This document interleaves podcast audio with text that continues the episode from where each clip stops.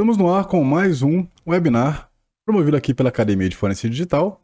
Meu nome é Wesley Rodrigo e hoje nós, nós falaremos né, sobre um assunto muito importante, né, que é sobre como você pode aí, enriquecer os eventos do seu MISP utilizando aí plugins aí, né, uh, gratuitos e tal.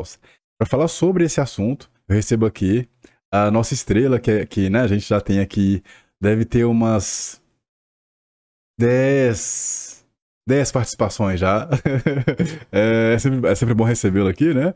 E, é, assim, sem mais delongas, é o nosso professor Tiago Cunha, ele aí que ministra o treinamento, por enquanto, uh, de Bootcamp de Thread Intel, aqui na Academia de Infância Digital. E ele possui aí também, né, mais de 10 anos na área de segurança da informação, já atua aí nas áreas de é, defesa cibernética, inteligência de ameaças e segurança ofensiva. E aí vai compartilhar conosco aí tudo o que você precisa saber sobre como você vai enriquecer aí os eventos do seu MISP aí, né? E vai trabalhar aí de uma forma melhor, né? Sem precisar de ficar ali ficando louco, tentando uh, resolver um probleminha ali e tal.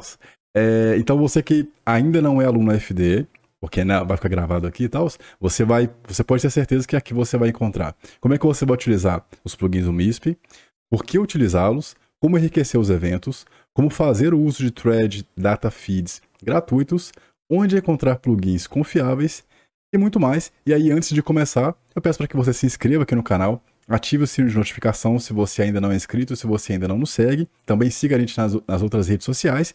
Agora sim, senhoras e senhores, sem mais delongas, o Thiago será muito bem-vindo aí, né? É, de, novamente aqui, né, em mais um dos webinários aí, que eu tenho certeza que vai ter um assunto interessantíssimo e importantíssimo aí para não só nossos alunos, mas para quem for aluno também e para quem aí está se especializando aí na área de TI. Fique à vontade, meu querido. Show de bola. Boa noite, pessoal. Como é que vocês estão? Tudo bom? Começamos um pouquinho mais tarde o webinar, mas vai, vai valer a pena. Para quem já é meu aluno do, do curso do Bootcamp de Threat Intelligence, a gente vai continuar a partir da última aula.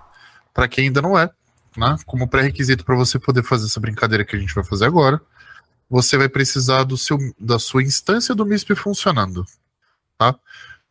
Aí você me pergunta, pô, Tiagão, mas eu preciso então da minha instância, da minha instância do MISP funcionando é, 100%, aonde eu vou ter, é, que eu posso baixar aquela pronta do MISP? Eu fiz alguns testes aqui, aquela instância pronta do MISP geralmente dá alguns problemas de plugins, porque ela não é uma instalação completa, Boa. tá? Se você for fazer o uso dos plugins, ou dos módulos, como a gente conhece também dentro do MISP, talvez você enfrente problemas, tá? Então fica a recomendação aí, pessoal. Eu tô aqui com a minha instância do MISP, tá? Deixa eu só entrar na configuração aqui e aí a gente já compartilha a tela com vocês. Perfeito. Tá? Enquanto isso, né? Como é que vocês estão? Como é que tá o dia de hoje aí? Quem é de São Paulo tudo certo. O calor tá difícil. Cara, quantos, quantos graus tá fazendo aí, cara? Cara, eu olhei, tava 35 graus. Cara, aqui dá 37, cara. 37. Nossa, eu tô morrendo aqui. Não, tá. É, pois é.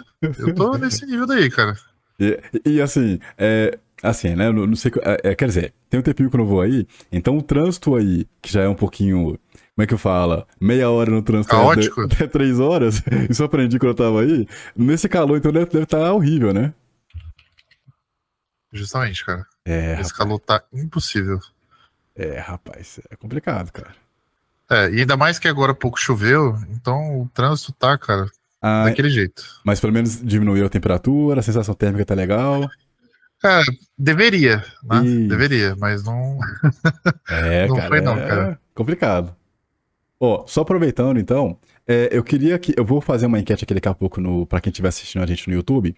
Quem ainda não é aluno FD, escreve nos comentários aí que eu quero conhecer vocês. Quem já é aluno FD e é aluno do professor Tiago também, se manifestem também. E quem ainda não é aluno do professor Tiago também se manifestem, apesar que eu vou fazer aqui a enquete, né?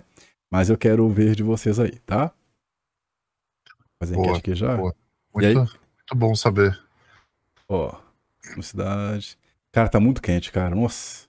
Eu, ah, só mais uma dúvida, só mais uma coisinha. Eu coloquei o ventilador para pra mandar o vento em mim, porque realmente tá difícil.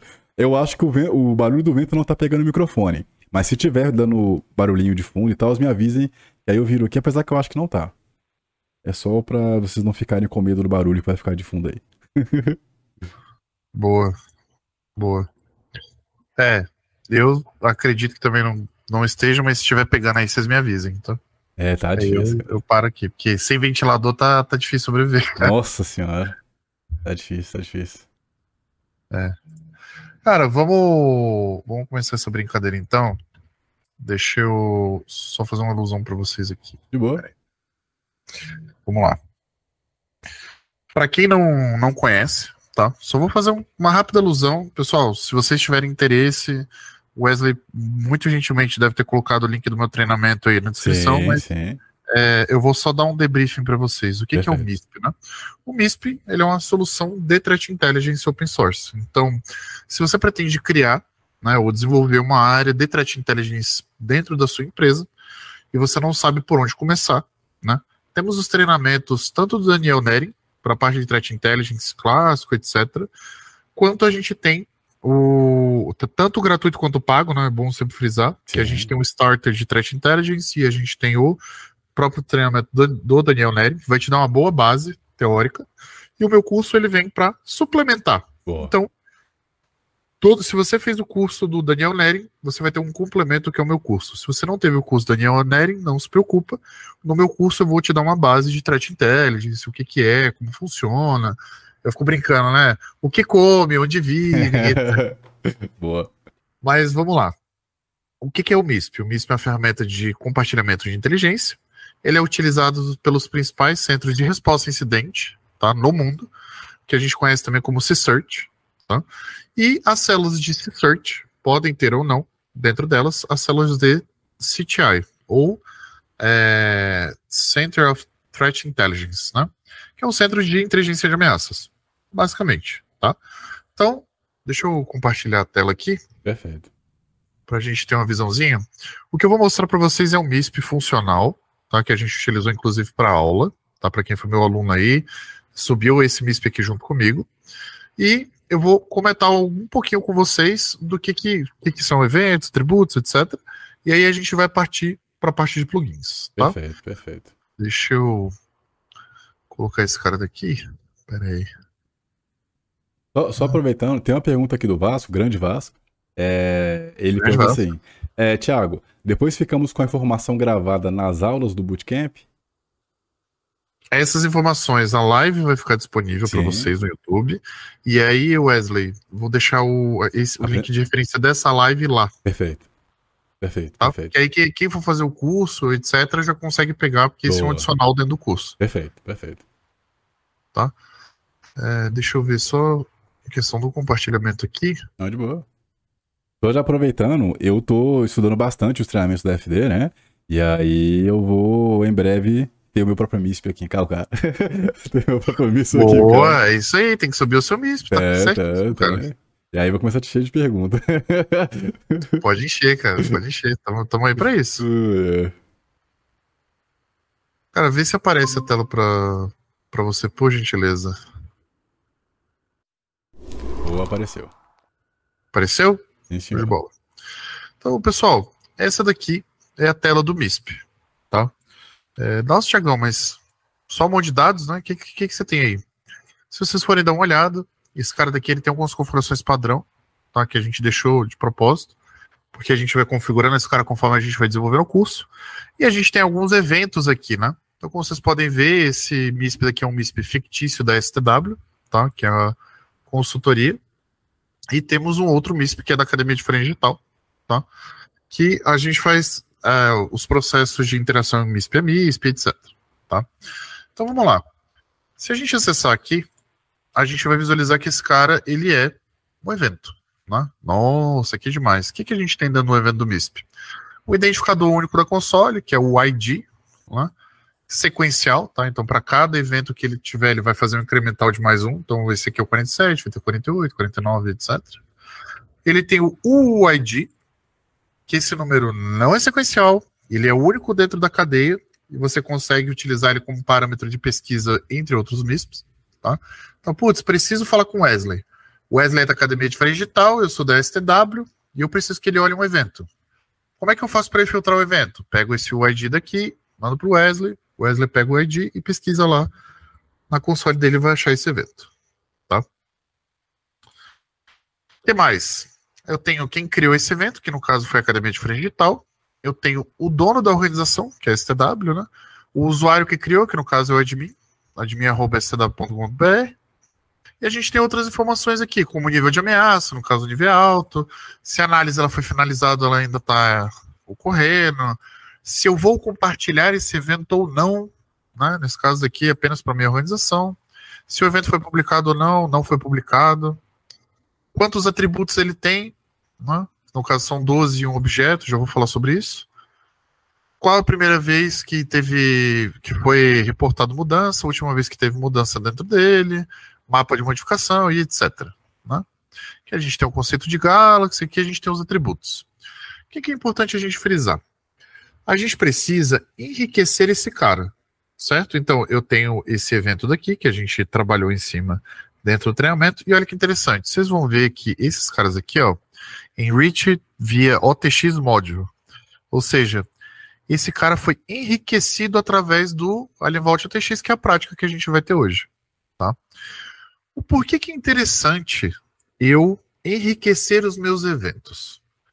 Porque quando eu faço uso de threat data feeds, ou de feeds de ameaças, sejam eles pagos ou gratuitos, e aí a gente tem ressalvas sobre ele no treinamento, eu falo bastante sobre isso, é, eu consigo ter mais informações, correlacionar mais dados e trabalhar melhor com a ameaça que eu tenho. Esses caras que a gente está vendo aqui, ó, esses hashes aqui, eles vieram através desse enriquecimento via OTX, Vault OTX, que eu autorizei ele tem um comentário. Se você for olhar aqui para baixo, então tudo que a gente tem que foi coletado dentro da nossa análise na aula se limita a esse cara daqui. Né? São essas informações aqui de baixo. Esse último daqui é o arquivo que eu importei, que tinham os IOCs, e esses caras aqui, eles são os IOCs que estavam dentro desse arquivo. Olha que interessante. Então, eu tenho um domínio, eu tenho um IP de destino, eu tenho URL, eu tenho um SHA-256 que é do artefato, e eu tenho um comentário aqui que é, é do relatório. Né? Show de bola. Quando eu enriqueci esse evento, eu trouxe mais informações do que as que eu tinha. Então, se eu for utilizar esse evento para gerar algum tipo de bloqueio, eu consigo ser mais assertivo. Ou seja, eu tenho mais informações para gerar mais dados para as minhas soluções de defesa cibernética. Então, se eu tenho um security endpoint, um antivírus, um EDR, um XDR, etc., eu tenho mais hashes que eu posso gerar e compartilhar. Se eu estiver fazendo uma análise mais profunda de um ator, eu posso utilizar o Shodan para coletar informações desse cara. Se eu, tiver, se eu precisar de mais dados, por exemplo, droppers, etc., através do Vault TX, Intel 471 e outros thread data feeds que a gente vai, já vai listar, eu consigo enriquecer esse evento, trazer mais informações e ser mais proativo no modelo de detecção. Olha que interessante. Né? Então vamos lá. Como que eu faço para habilitar os meus plugins? Então, tranquilo até aqui, a gente analisou né, o que são os atributos, né, qual é o evento, etc. Eu vou subir eu só vou conseguir acessar essa funcionalidade se eu for administrador da console, tá? Administrador global, que a gente chama de admin global. Eu vou vir em Administration, eu vou vir em Server Settings and Maintains. Uma vez que eu estiver aqui, eu vou vir em Plugin. Olha que interessante. Dentro dos módulos de plugin, eu tenho Enrichment, Import, Export, Action, etc. Para quem estava na minha aula, já viu alguns desses módulos. Só que agora a gente vai brincar mais a fundo, utilizando eles, e você consegue brincar na sua casa. Por quê? O que eu vou utilizar agora, eles não são pagos, eles são gratuitos. E você pode utilizar mais de um, tá? Então, eu vou vir aqui em plugin, vou em enrichment. Uma vez que eu clicar aqui, eu posso habilitar ou não o serviço de enrichment, que é esse plugin daqui, ó. Ele entra como crítico. Se eu clicar duas vezes, ele vai habilitar a opção para mim selecionar. Eu vou colocar como true e vou habilitar, vou dar um accept para esse cara. A partir daqui, ele vai habilitar os plugins que eu vou utilizar dentro de Enrichment. Então, se eu precisar, em algum momento, utilizar o plugin ou desabilitar, eu consigo desabilitar só por aqui. tá? Voltar para security, ó. De 20 a gente foi para 335. Né?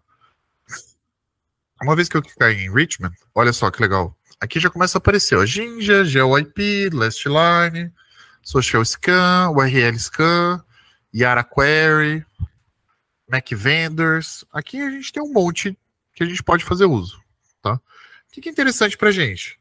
Cara, eu preciso fazer enrichment. Vamos começar a classificar aqui. O que, que eu tenho à disposição que pode ser gratuito e pode me trazer valor? Lembrando, muito cuidado para você não fazer isso em tudo, em qualquer evento, etc. Tá? Eu posso ter feeds gratuitos, thread data feeds gratuitos.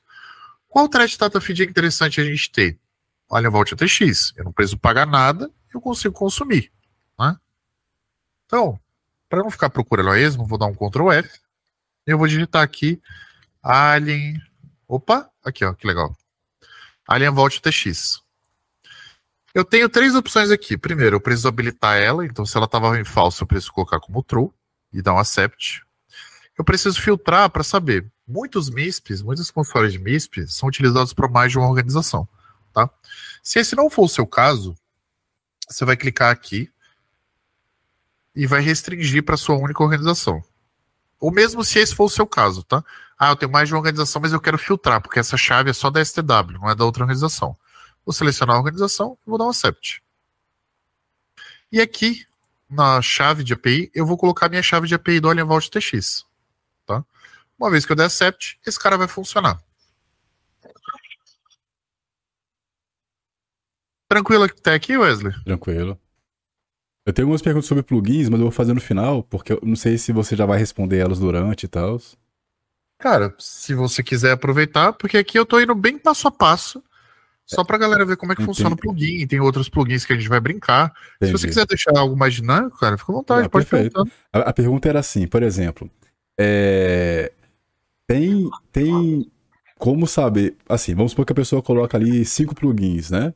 Tem o risco de, dependendo da configuração da máquina do cara, os plugins eles fazerem um consumo alto de hardware e isso causar lentidão, problemas e tal?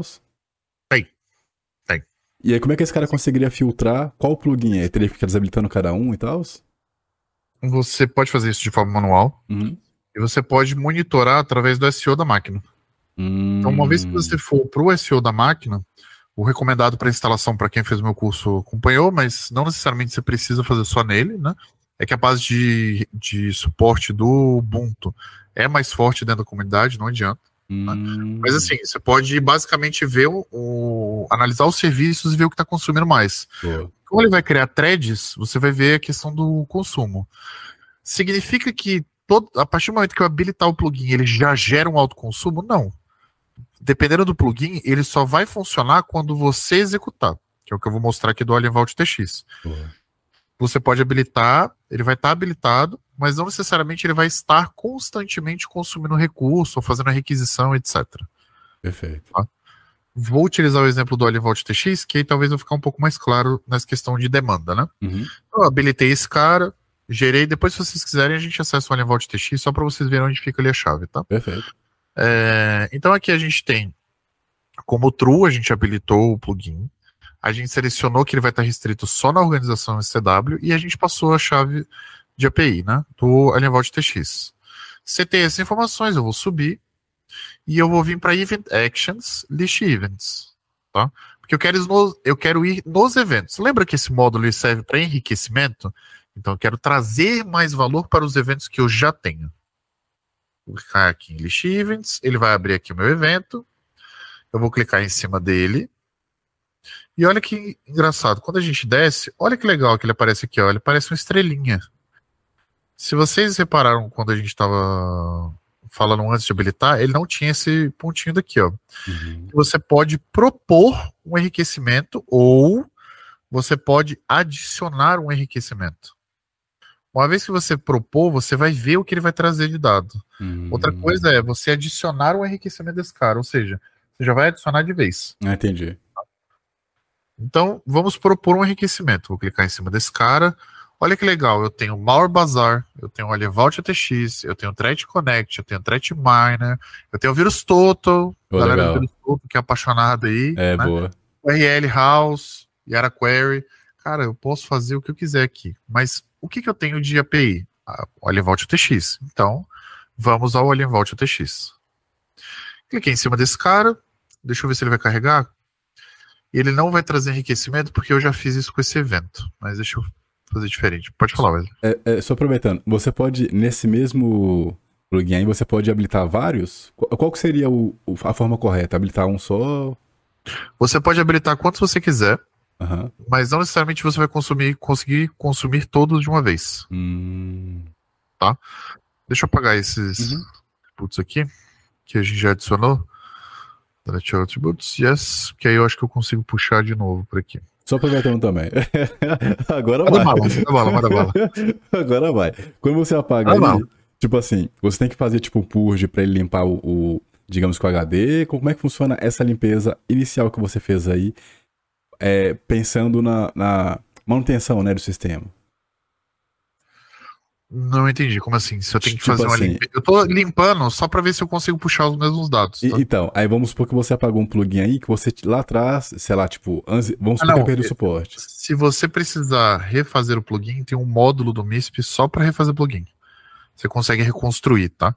O que eu apaguei foi atributo, não foi plugin. Ah, entendi. Entendi, entendi, entendi. Tá? Uhum. Então, se eu clicar aqui ó, em Propose Enrichment, Vamos ver o que ele vai trazer. Vírus total.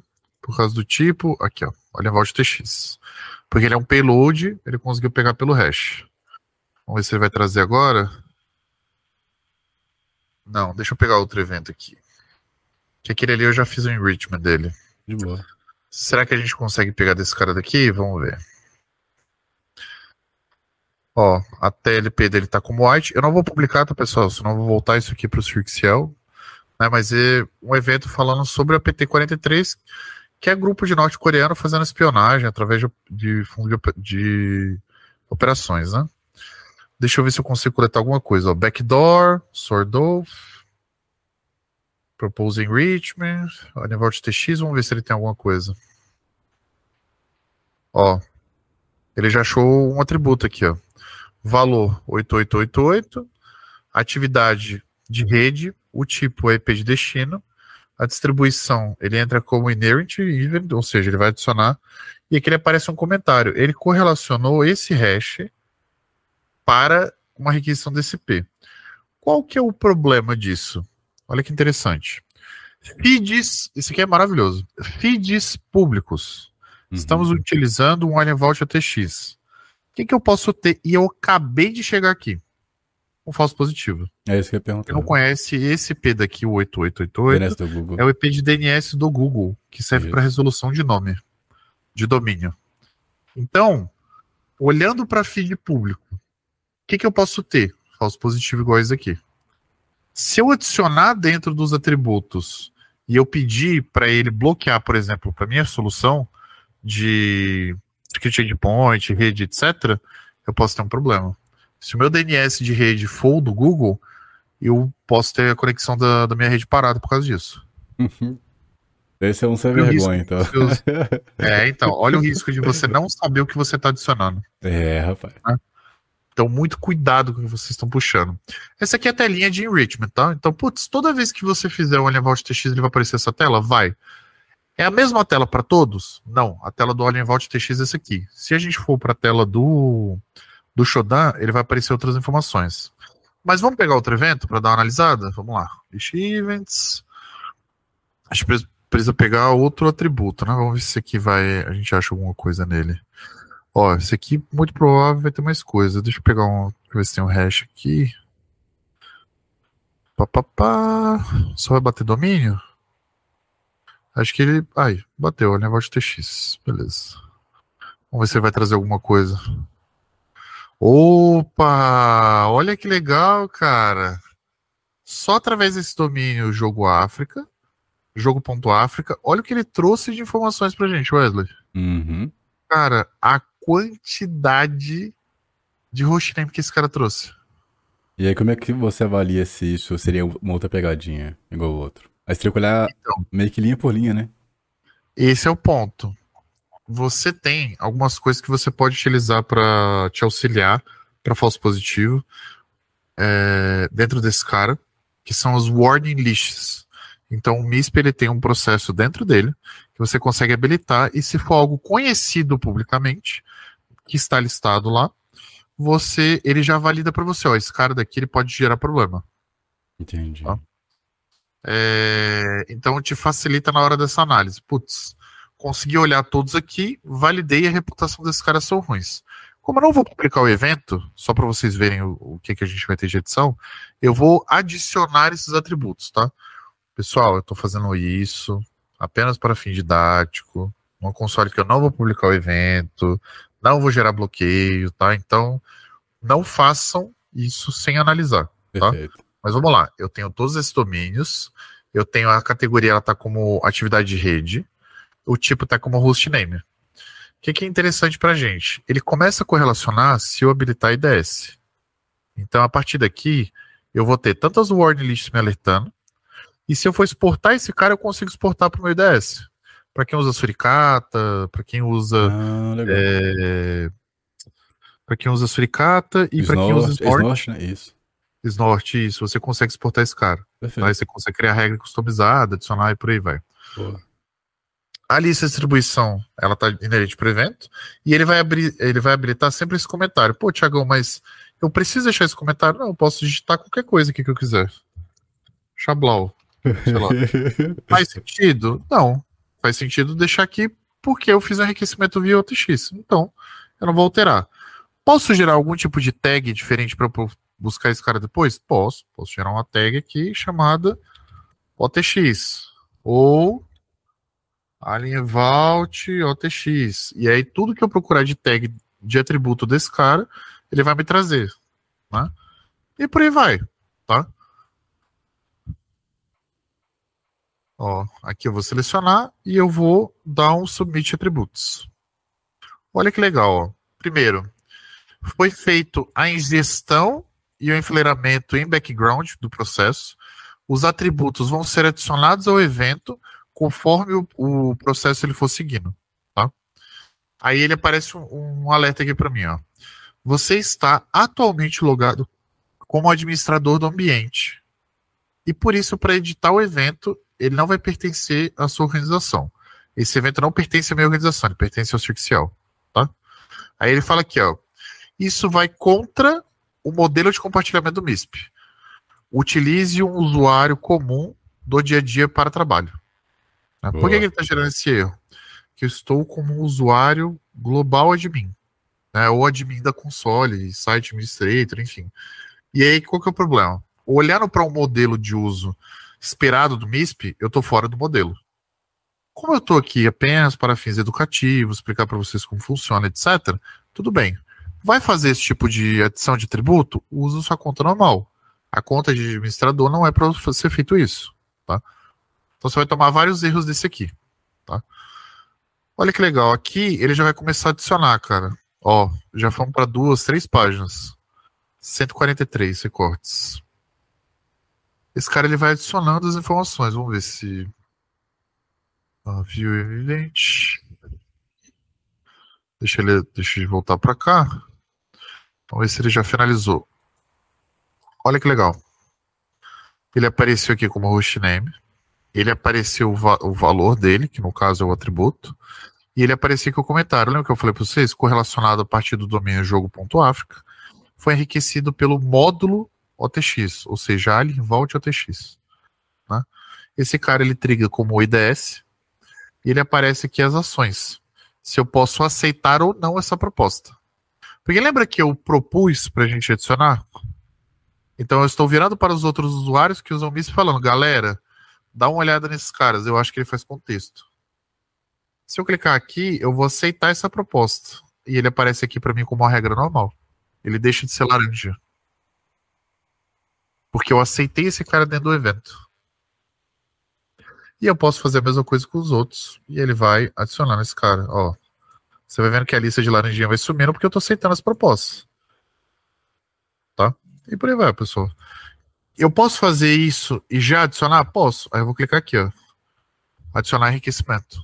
Aí eu não estou propondo para os outros usuários, eu estou forçando ele a aceitar. Tá? Essa é a principal diferença. Tranquilo até aqui, Wesley?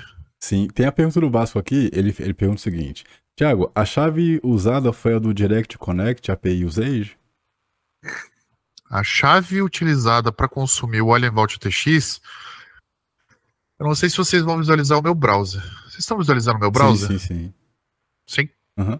Você vai logar, essa daqui é a minha conta, né? Para quem quiser me seguir aí no Vault TX, etc. Faz um bom tempo que eu não posto coisa lá. Mas essa aqui é a minha conta. Se você logar, ele vai aparecer aqui, ó, API Integration. Você vai clicar aqui em cima. E ele vai carregar aqui para você, ó, do lado. Your OTX Key. Aí ele aparece aqui. E ele vai falar, ó, uso de, de API está liberado e o produto. Você pode utilizar para o SIM ou o SM, que são as ferramentas gratuitas lado do Alien Vault. O CIEM, etc. A gente não está fazendo uso disso, a gente está fazendo como thread data feed. Então é API, vai jogar lá onde eu mostrei, e aí vocês vão conseguir enriquecer, tá? Ele entra como Direct Connect API Usage, né? Nomenclatura deles. Mas é a chave de API normal do ATX. Boa, perfeito. Por enquanto não tem mais pergunta aqui não. Show de bola, cara. Legal. Pô, Wesley, olhamos aqui, cara, a gente tem thread data feed, né? Cara, interessante, né? Pô, enriqueci aqui domínio, consegui trazer bastante coisa tal. Mas, cara, eu sou um cara que eu curto redes. Eu não gosto muito dessa questão daí de procurar thread data feed e tal. Eu queria mais informações de IP. Mas será que eu consigo trazer informações de IP? Ou tratar melhor o dado que eu tenho aqui com informações de SN, ISP, ASN, etc. Consegue, cara. Você também consegue fazer uma proposta para o Shodan. Para quem não conhece, pessoal, esse aqui é o Shodan, tá? Deixa ele carregar aqui pra gente. Esse aqui é o Shodan. O que, que você consegue fazer no Shodan? Naturalmente, você vai conseguir fazer pesquisa por IP tá? Então, se você vier aqui no MISP, pegar o seu IPzinho, esse IP daqui estava na campanha, tá, pessoal? Ó, IP de destino, Network Activity, etc.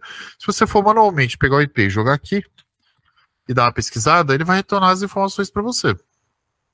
Ele um vai ser tipo aquele Ruiz, não? Ou o mais completo? Ele faz. Não, ele não, ele não é o Ruiz da vida. Você não está tentando fazer a resolução do IP. Ah. Você tá pegando informações do IP. Será que tem um servidor? Entendi. Será que esse IP tem uma vulnerabilidade? Onde que ele está cadastrado? Né? Ó, esse IP daqui ele já não trouxe resultado. Tipo Vou pegar um IP aqui. Ele vai te fazer uma pesquisa e vai retornar para você. Cara, tem vulnerabilidade, Entendi. tem um serviço rodando, quais portas estão habilitadas. Caraca ver se vai carregar esse P daqui. Ó, esse aqui trouxe. Olha que interessante. Esse P gentilmente fica hospedado na Ucrânia, na cidade de Kiev. Esse cara, ele tá respeitando para essa organização daqui, Iroko Networks Corporation. O ISP desse cara é o ITLLC. O SN desse cara é esse aqui.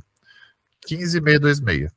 Essas são as portas habilitadas e os serviços habilitados. Então ele aparece porta, protocolo. E se ele tiver vulnerabilidades, igual nesse caso aqui tem, ele vai aparecer aqui, ó. Caraca. Chegou mais. O que, que eu faço com isso, cara? Tem que pegar isso aí manualmente e jogar direto? Não precisa. Dentro do plugin, você pode fazer uma pesquisa, ó.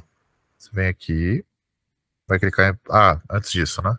Vamos habilitar ele para funcionar, né? Ele não vai funcionar sozinho.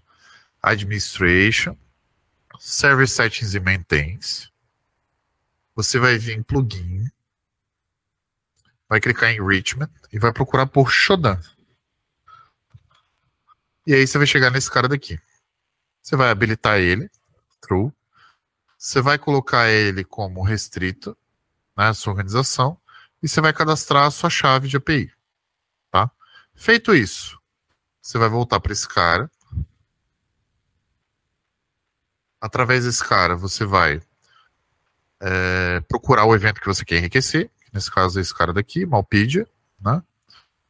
Que é o que a gente fez na aula. Vai descer e você vai procurar pelo IP. Tiagão, mas eu fiquei sabendo que o Shodan tem query. Legal, cara. Mas no plugin que vem nativo no MISP que você consegue habilitar, as queries não funcionam. Porque elas são muito específicas. Então, quando eles desenvolveram, você vai conseguir pegar informações como, por exemplo, de IP, IP de destino, IP de origem, sempre filtrado por atividades de network ou network activity, tá? Principalmente IP destination, IP source, etc. Então você achou esse cara daqui, ó. Eu tenho atividade de rede, eu tenho IP de destino de origem, e eu tenho o IP desse cara, que é o, o valor né, do atributo. Se eu vier aqui para propor uma atualização, a propose enrichment, ele vai aparecer o Shodan aqui na minha lista. Que eu vou fazer uma query lá. Certo? Uhum. Igual a query que eu fiz, ele vai trazer dados. Olha que legal. Tudo que está lá, eu consegui trazer pela integração. Então, ó, o evento é esse aqui, o ID. Lembra que eu falei para vocês que a tela mudava, Wesley? Uhum. Então, olha que legal. Aqui eu tenho o ID do evento, aqui eu tenho o ID. Quem é o criador do evento? Os atributos resolvidos, então, são 13 atributos, 13 objetos. Desculpa, são 3 objetos para 56 atributos, né? E aí ele começa a trazer esse cara. Então, ó, pelo IP, pelo IP address, o que, que ele puxou? Aí ele vem pela, pelas portas que estão abertas dentro do serviço. Aí você tem 7777, 995, 3306, 587, por aí vai, 22, 443, 8888. E ele vai trazer algumas outras informações, como por exemplo, vulnerabilidade. Então, qual vulnerabilidade ele está associado? Ele está associado a esse CVE, com esse score do CVSS. Aqui eu tenho um resumo do que é a vulnerabilidade e eu tenho o link de referência desse cara. Né? Então, poxa, olha que legal. Só com o IP eu consegui fazer uma busca mais precisa pelo próprio MISP. Então, se eu tiver um evento onde eu estiver fazendo um processo de resposta a incidente e precisar trazer mais informações para correlacionar, eu consigo só pela integração com o Shodan. Perfeito. Sabe quanto que custa? Zero reais. É. Se você criar a sua conta no Shodan, você tem acesso. Pô, Thiago, mas eu sei que tem limitação. Tem. Você tem uma limitação de requisições no Shodan por minuto quando você não paga. Mas você não vai ficar fazendo uma porrada de requisição a cada segundo. Não é? Pô, você fez a pesquisa aqui, cara, pega o dado, trata o dado, vê se faz sentido para você levar para o MISP, analisa o que você tem na mão, né? E por aí vai. Pergunta muito leiga aqui. Porque ainda não fiz isolamento, né? Então é muito leiga mesmo. Fica tranquilo, tá mal. É... A gente pergunta que a gente gosta. é, quando você coloca, por exemplo, igual eu vi aí, esse negócio do Shodan e tal, né? E aí você tem ali acesso, por exemplo, às portas e tal. O seu MISP, quando ele, ele pega essas informações do Shodan, né? É, pra saber as, as vulnerabilidades de determinado IP e tal, ele faz alguma checagem é, nessa informação que o Shodan deu, e se ele fizer, é, tem alguma. Você tem que se preocupar em bloquear algo para isso não virar. Tipo um ataque. Dá uma possibilidade de ataque reverso? Não sei se eu consegui ser claro. Não sei se eu entendi bem sua pergunta. Você quer saber se, através dessa pesquisa, eu faço isso. interação direto com o alvo? É isso? Isso. Não. Perfeito. Você, o Shodan, ele tem os crawlers dele, os robôs dele que ficam varrendo os IPs, uhum. e aí ele vai trazendo essas informações. Eu não tenho contato direto com o alvo. É, ah. Mas dependendo do plugin que você pegar, se, é, que vai te oferecer as informações, né? Se ele não for do Shodan, mas se ele for de alguém malicioso, o, o, o, cara ele conseguiria fazer isso para ter acesso a você? Tipo, igual o cara fez ali a sacanagem de colocar o DNS se dá pra envenenar um plugin pra ter isso, acesso ao console? Isso. Cara, daria, não é impossível. É, principalmente por ser um produto open source, né? Entendi. A questão é, qual é o. Qual é o intuito do cara em fazer isso? O hum. que, que, ele vai ganhar com isso? Entendeu? Olhando dentro do contexto, legal. É, os plugins, eles passam por um processo de curadoria. Ah, boa. Tem os principais mantenedores lá, o pessoal do CircCiel, o pessoal da, da União Europeia, para parte de inteligência, etc. Né? eles analisam tudo que vai subir dentro do projeto. Você não simplesmente cria um plugin e fala assim, ah, coloca no projeto. Entendi. Você passa por um crivo, eles validam o código, né? Tem todo um processo de curadoria. Significa que não passa nada malicioso? Cara, impossível a gente alegar isso. Uhum. Mas assim, tem um trabalho para que isso não ocorra. Perfeito nos plugins oficiais, que é o que a gente está fazendo dentro da console, consumindo tudo que vem oficialmente de plugin, pass passado e aprovado pelo projeto do MISP, você corre menos risco disso acontecer. Perfeito. Tá? Você quer codar o seu plugin, você quer adicionar um plugin, você consegue fazer. Tá? Mas, cara, já tem todo um processo de curadoria e já te dá muitas opções ali. Né? Uhum. Ah, mas não dá tudo que eu preciso. Tudo bem, você tem fabricantes, fornecedores que estão desenvolvendo integrações nativas ali usando a API. Né? Então você pode fazer essas integrações. Perfeito. Ah, eu quero criar algo novo porque não existe e tal. Fica à vontade, cara. Cria. A, a ideia do MISP é isso, é não te limitar. O que você precisa fazer? Se você não conseguir com o que já existe, cria o seu. Cria a sua integração, né? cria o seu modelo de detecção, adiciona uma funcionalidade nova. Se você conseguir fazer funcionar legal, você pode aplicar para o projeto. né? Você pode ir Uhum. lá, aplicar e falar, ó, pessoal, criei isso aqui, quero passar pelo crivo, mandar toda a documentação. Se for aprovado, seu nome entra dentro do. Seu nome entra dentro do agradecimento do projeto. Ó, legal, Bacana. legal, legal.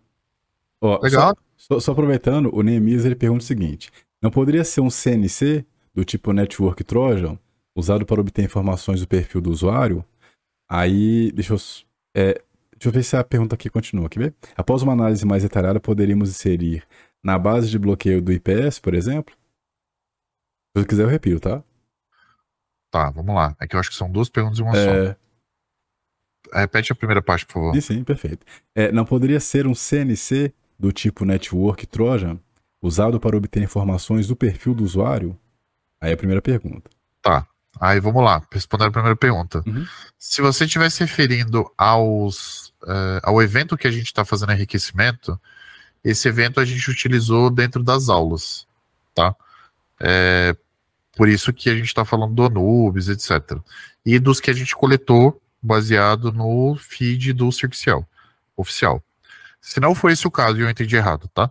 E você estiver falando de possibilidades de invasão, sim, pode ser um CNC. É, você pode fazer o consumo.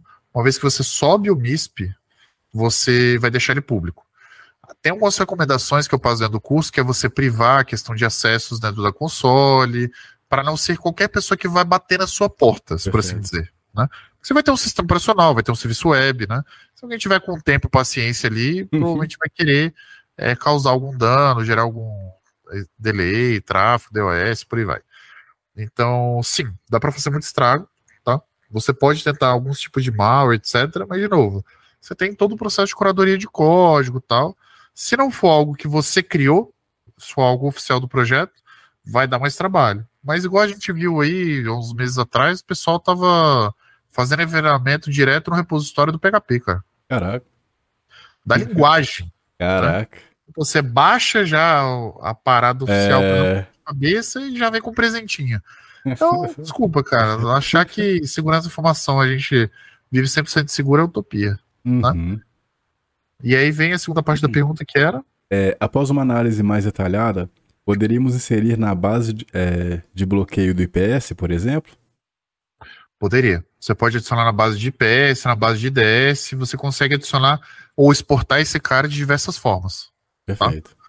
É, olha que interessante. Esse CVS, por exemplo, igual a gente tá vendo aqui, ah, CVE é, 2021, CVE, é, desculpa, 2021 46857, ou 2019 é, 19272. Cara, você pode incluir isso aqui dentro do seu evento e depois você pode mandar isso daí para um scan de vulnerabilidade e falar para você, ó, esse CVE daqui do ProFTPD, antes da versão 1.3.7, você tem tantos servidores vulneráveis.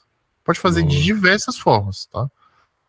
O. MISP, ele é uma solução de inteligência, mas o contexto dele entra como um hub. Então, se você for pensar como um hub de rede, você vai conectar esse cara daqui na quantidade absurda de ferramentas para automatizar tanto o seu processo de resposta a incidente de forma preditiva, quanto trazer mais input ou mais dados para você poder trabalhar, seja para uma possível invasão interna, etc., um processo de resposta a incidente, um DEFI, uma forense, cara, vai depender de como você vai tratar.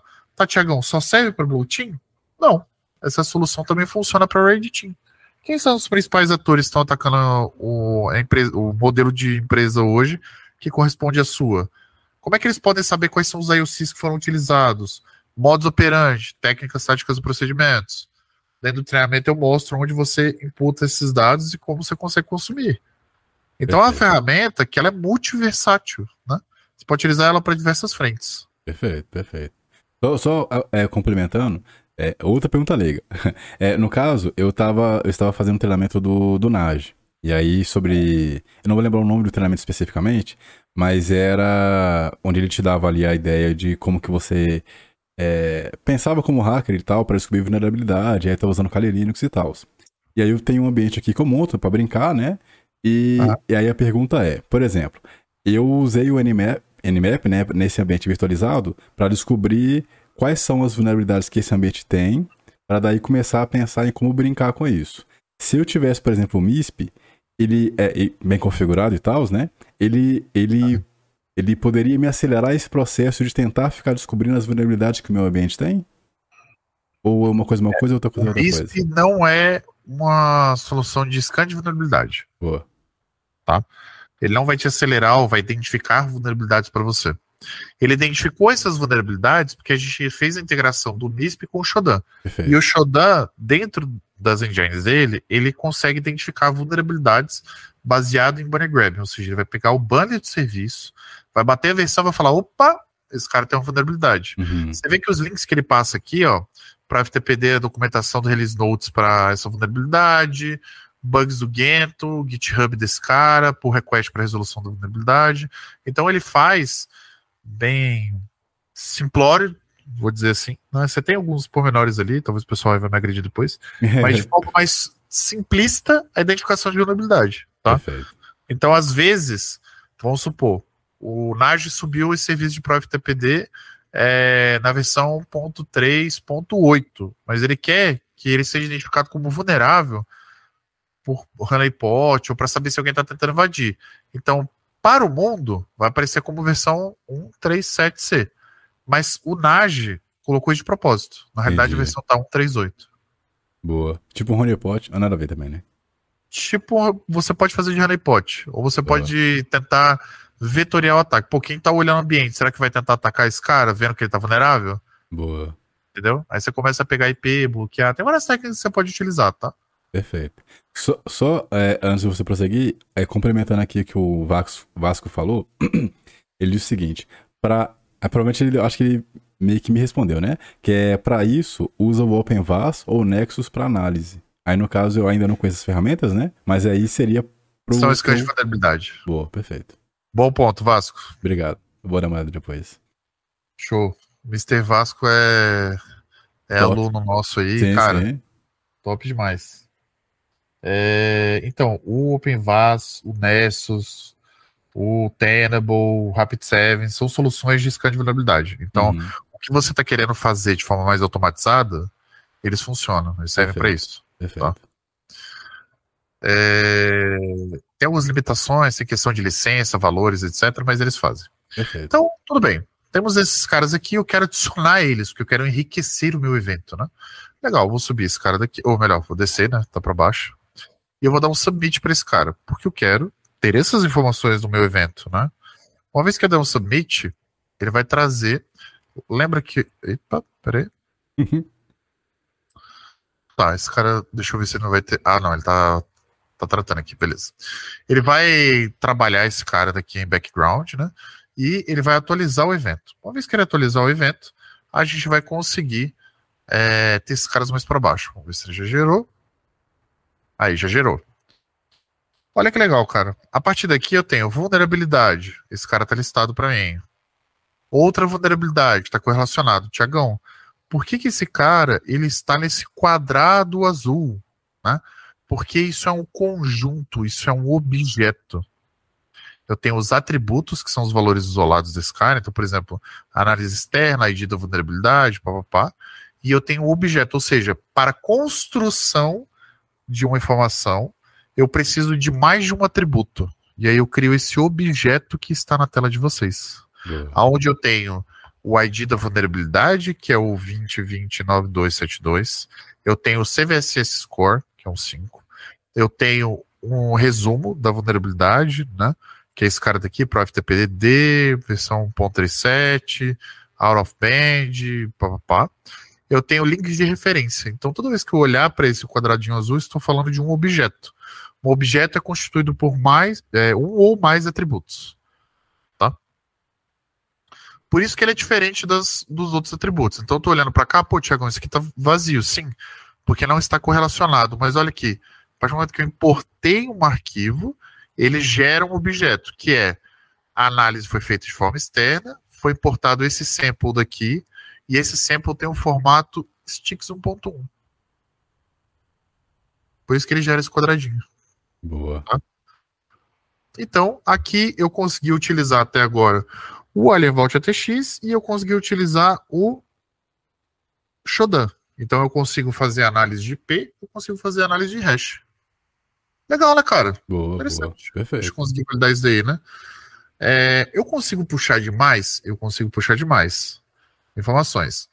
Eu vou só pegar a chave de API, vou Vai parar o compartilhamento aqui um minutinho, Perfeito. tá? É bom que a gente pega, às vezes tem dúvida do pessoal aí. Boa. Vou pegar a minha chave de API do Vírus Total, pra gente poder fazer a dinâmica do Vírus Total. Boa, galera. Pessoal que tá acompanhando a gente na live, tá tranquilo, tá rápido demais? Vocês querem voltar em algum tópico? Não ficou claro? Manda nos comentários aí.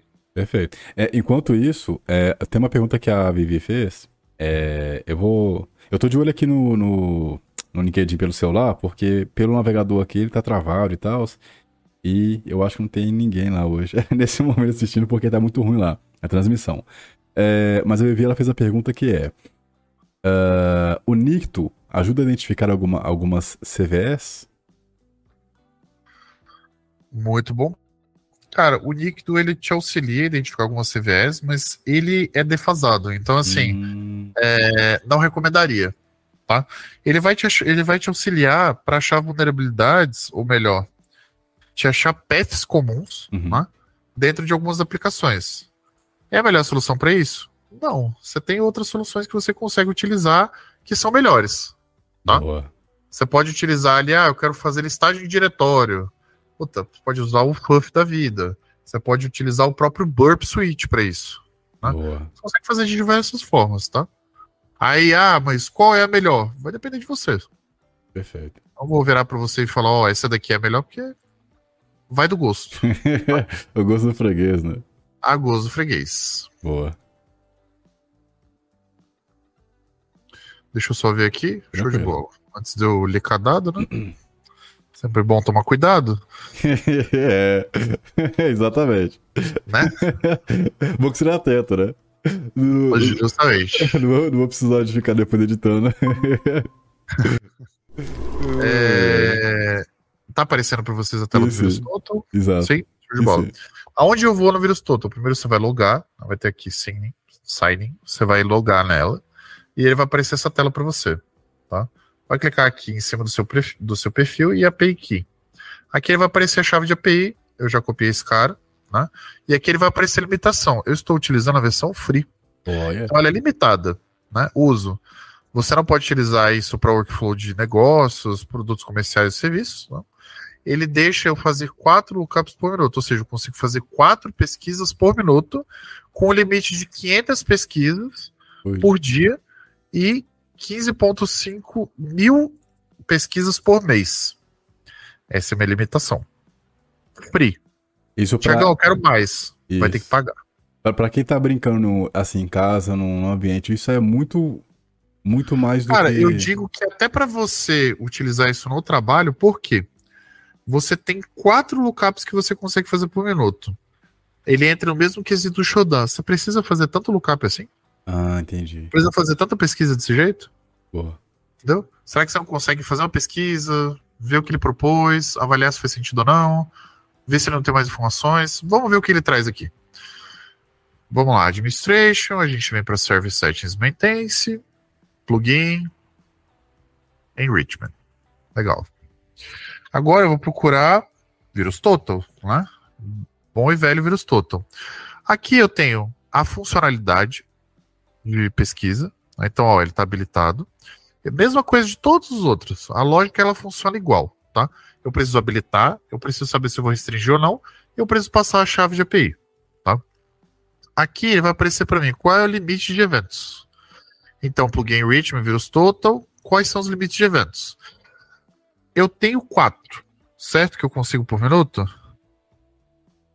Significa que se eu fizer mais, o que, que vai acontecer? Ele pode não dar retorno. Uhum. Então, eu posso deixar 15 aqui. Ele vai trazer, são 15 eventos, né? Que ele vai trazer, ou eu posso filtrar esse cara para 4. Boa. Tá? Eu vou deixar como 15. Eu vou habilitar esse cara. E aí a gente vai. Então, vírus total tá tudo certo aqui, né? Posso Perfeito. seguir. vou vir aqui nos meus eventos. O que, que eu consigo pesquisar com o vírus total? Será que eu consigo validar hash? Vamos dar uma olhada. Vou vir aqui para o meu evento do Anubis, né? Já tenho coisa para caramba aqui que eu posso trabalhar, vulnerabilidade do IP, etc. Vou dar uma olhadinha, ver se eu consigo alguma coisa. Domínio, talvez ele tenha. Vamos ver. Vírus Total. Olha só que legal. Eu posso pesquisar por domínio. Estou pesquisando por blackleaf.top. O que, que será que ele tem? Vou clicar aqui em cima.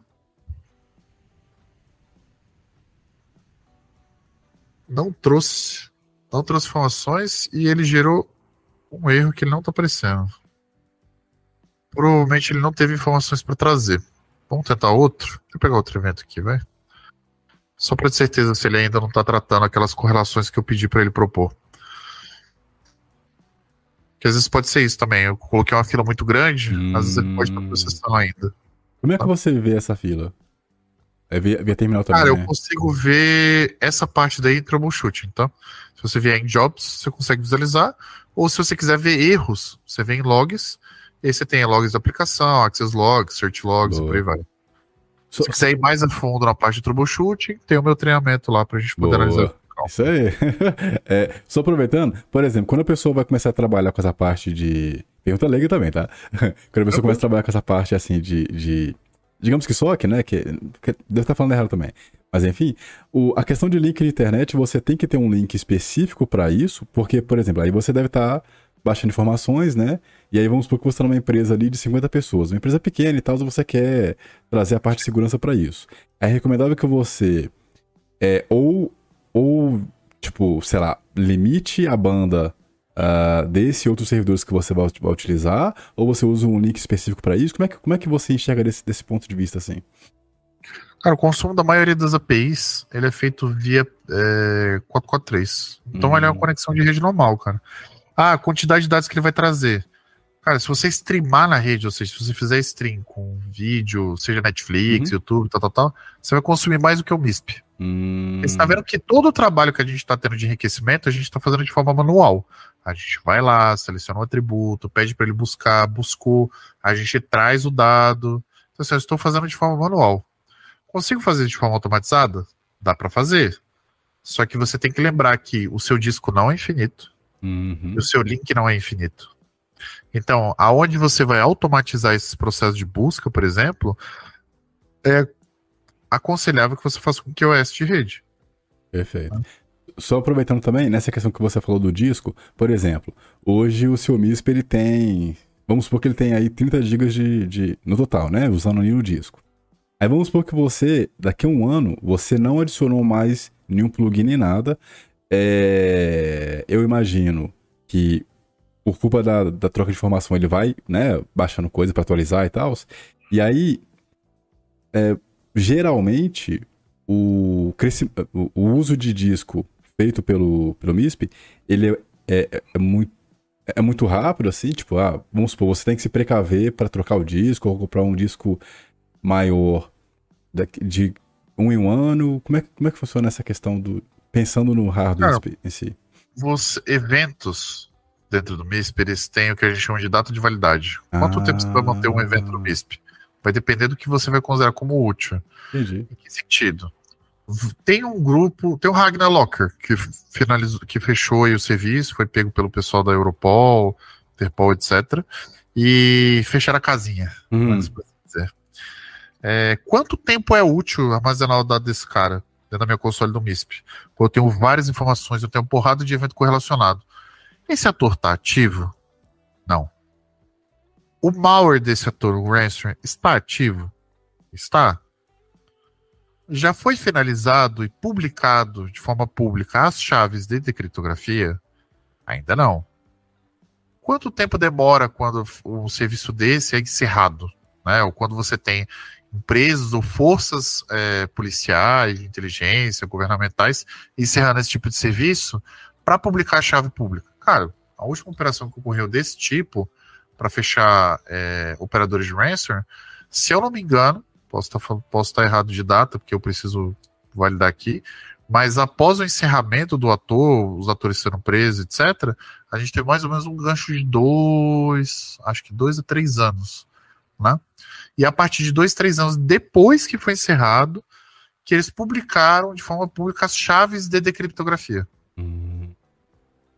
Então, depois passado isso, passado, né, as chaves de criptografia de forma pública, etc. Será que ainda vale manter o evento? Entendi. Será que não daria para recusar? Interessante. Né? Putz, a gente fez uma simulação de Redditing, vamos supor, e a gente gerou um artefato ABC lá, um dropper, um malware, um X. Legal. Esse cara, durante a operação, a gente gerou o evento dele, correlacionou, conseguiu gerar inteligência, viu quem era o ator e etc. Bacana. Quanto tempo que eu vou manter esse cara? Uhum. A operação foi agora. Será que um ano é suficiente? Será que dois anos? É uma discussão muito boa de se ter, tá, Wesley? Boa, perfeito. Seria interessante. Cara, eu no meu curso eu faço algumas recomendações de tamanho de disco, etc. Mas sempre deixo claro que assim, é, não é legal, não é interessante, tá? Você ter ad eterno um evento. Boa. Dentro do seu console. O evento ele precisa ter vida útil. Porque assim como tudo que a gente tem na nossa vida, de forma material, etc., a sua bicicleta chega uma hora que não dá mais para pedalar nela. É. Enferrujou, ela quebrou o quadro, você precisou tocar a roda, o guidão quebrou, você foi dar uma manobra, fazer dar um rio, ela esfarelou. dá para usar mais? Não dá, cara. Vai precisar comprar uma nova. Boa. Você precisa comprar o um console do MISP nova? Não. Mas não faz mais sentido você ter aquele evento. Perfeito. Entendeu? Perfeito. E você vai limpando o disco. Cara, existe um modelo estruturado de quanto tempo é legal manter o dado? Não, mas você tem os fóruns que você pode participar do próprio MISP, que a galera discute esses pontos, tá? Perfeito. Você for lá dentro do projeto MISP, etc., você vê uma porrada de discussão. Quanto tempo que eu mantive um evento? Eu mantive um evento durante tanto tempo e me gerou problema em disco, porque eu já não conseguia mais armazenar. É, a galera dando modelos de filtragem, ó, então tal ator você pode manter tanto tempo, se o ator não tiver correlação direta com ataques pro seu tipo de negócio, cara, tem uma porrada de discussão. Perfeito. Tá? Então, dá uma analisada. Vê o que, que, se, que se encaixa pro seu ambiente, né? Perfeito. Tá? Bem, a gente tem aqui o SHA-1, né? Dentro desse cara, eu vou propor um enriquecimento e eu vou olhar dentro do vírus total. Vamos ver se eu vou conseguir fazer requisição. Eu acho que a minha chave de API virou, cara que ele não tá conseguindo resolver, ele tá dando um erro que ele não tá aparecendo para mim. Vamos ver. A chave de API virar é o quê? Significa o quê? Eu acho que eu devo ter trocado minha chave de API ah. do, do vírus total. Entendi. Na dúvida. Vamos ver. Pode ser isso? Pode não ser isso. Vamos ver se agora vai. Lembrando que quem tiver pergunta aí pode é, fazer, que eu leio aqui pro professor. E é isso aí. Show de bola. Vamos ver se vai gerar. Deve estar tá batendo limitação. Ah. Questão das 15 aquisições, deixa eu ver. O bom de fazer ao vivo. É. Brincando, que é que você demonstra conhecimento. O ruim de fazer ao vivo é que às vezes tem que fazer troubleshooting, cara. Mas é, enquanto você faz aí, por exemplo, você tinha falado da limitação lá, que ele, se eu não me engano, era 4, né, por minuto. Isso aí. É, vamos supor que você colocou aí. É... Uh, eu não vou saber falar o nome agora. tipo. Eu coloquei ele era 15. Eu fiz a alteração do 4 pra ver se ele vai apitar aqui pra mim de novo. Não. É, ele não achou. Conseguiu fazer enriquecimento. Perfeito. Ó, se ele tivesse algum problema, a gente poderia vir aqui, ó, Application Logs. E a gente tem a parte de autenticação, Service Site Exchange, Warning Errors. Espera ele carregar. Só aproveitando também, é, MISP é ideal você, você instalar em, em máquina desktop ou, ou virtualizá-lo também? Servidor. Servidor. Melhor, né? Bem melhor. Mesmo se o Ó, virtualizado estiver com SSD. Mesmo se tiver SSD, não tem problema, tá?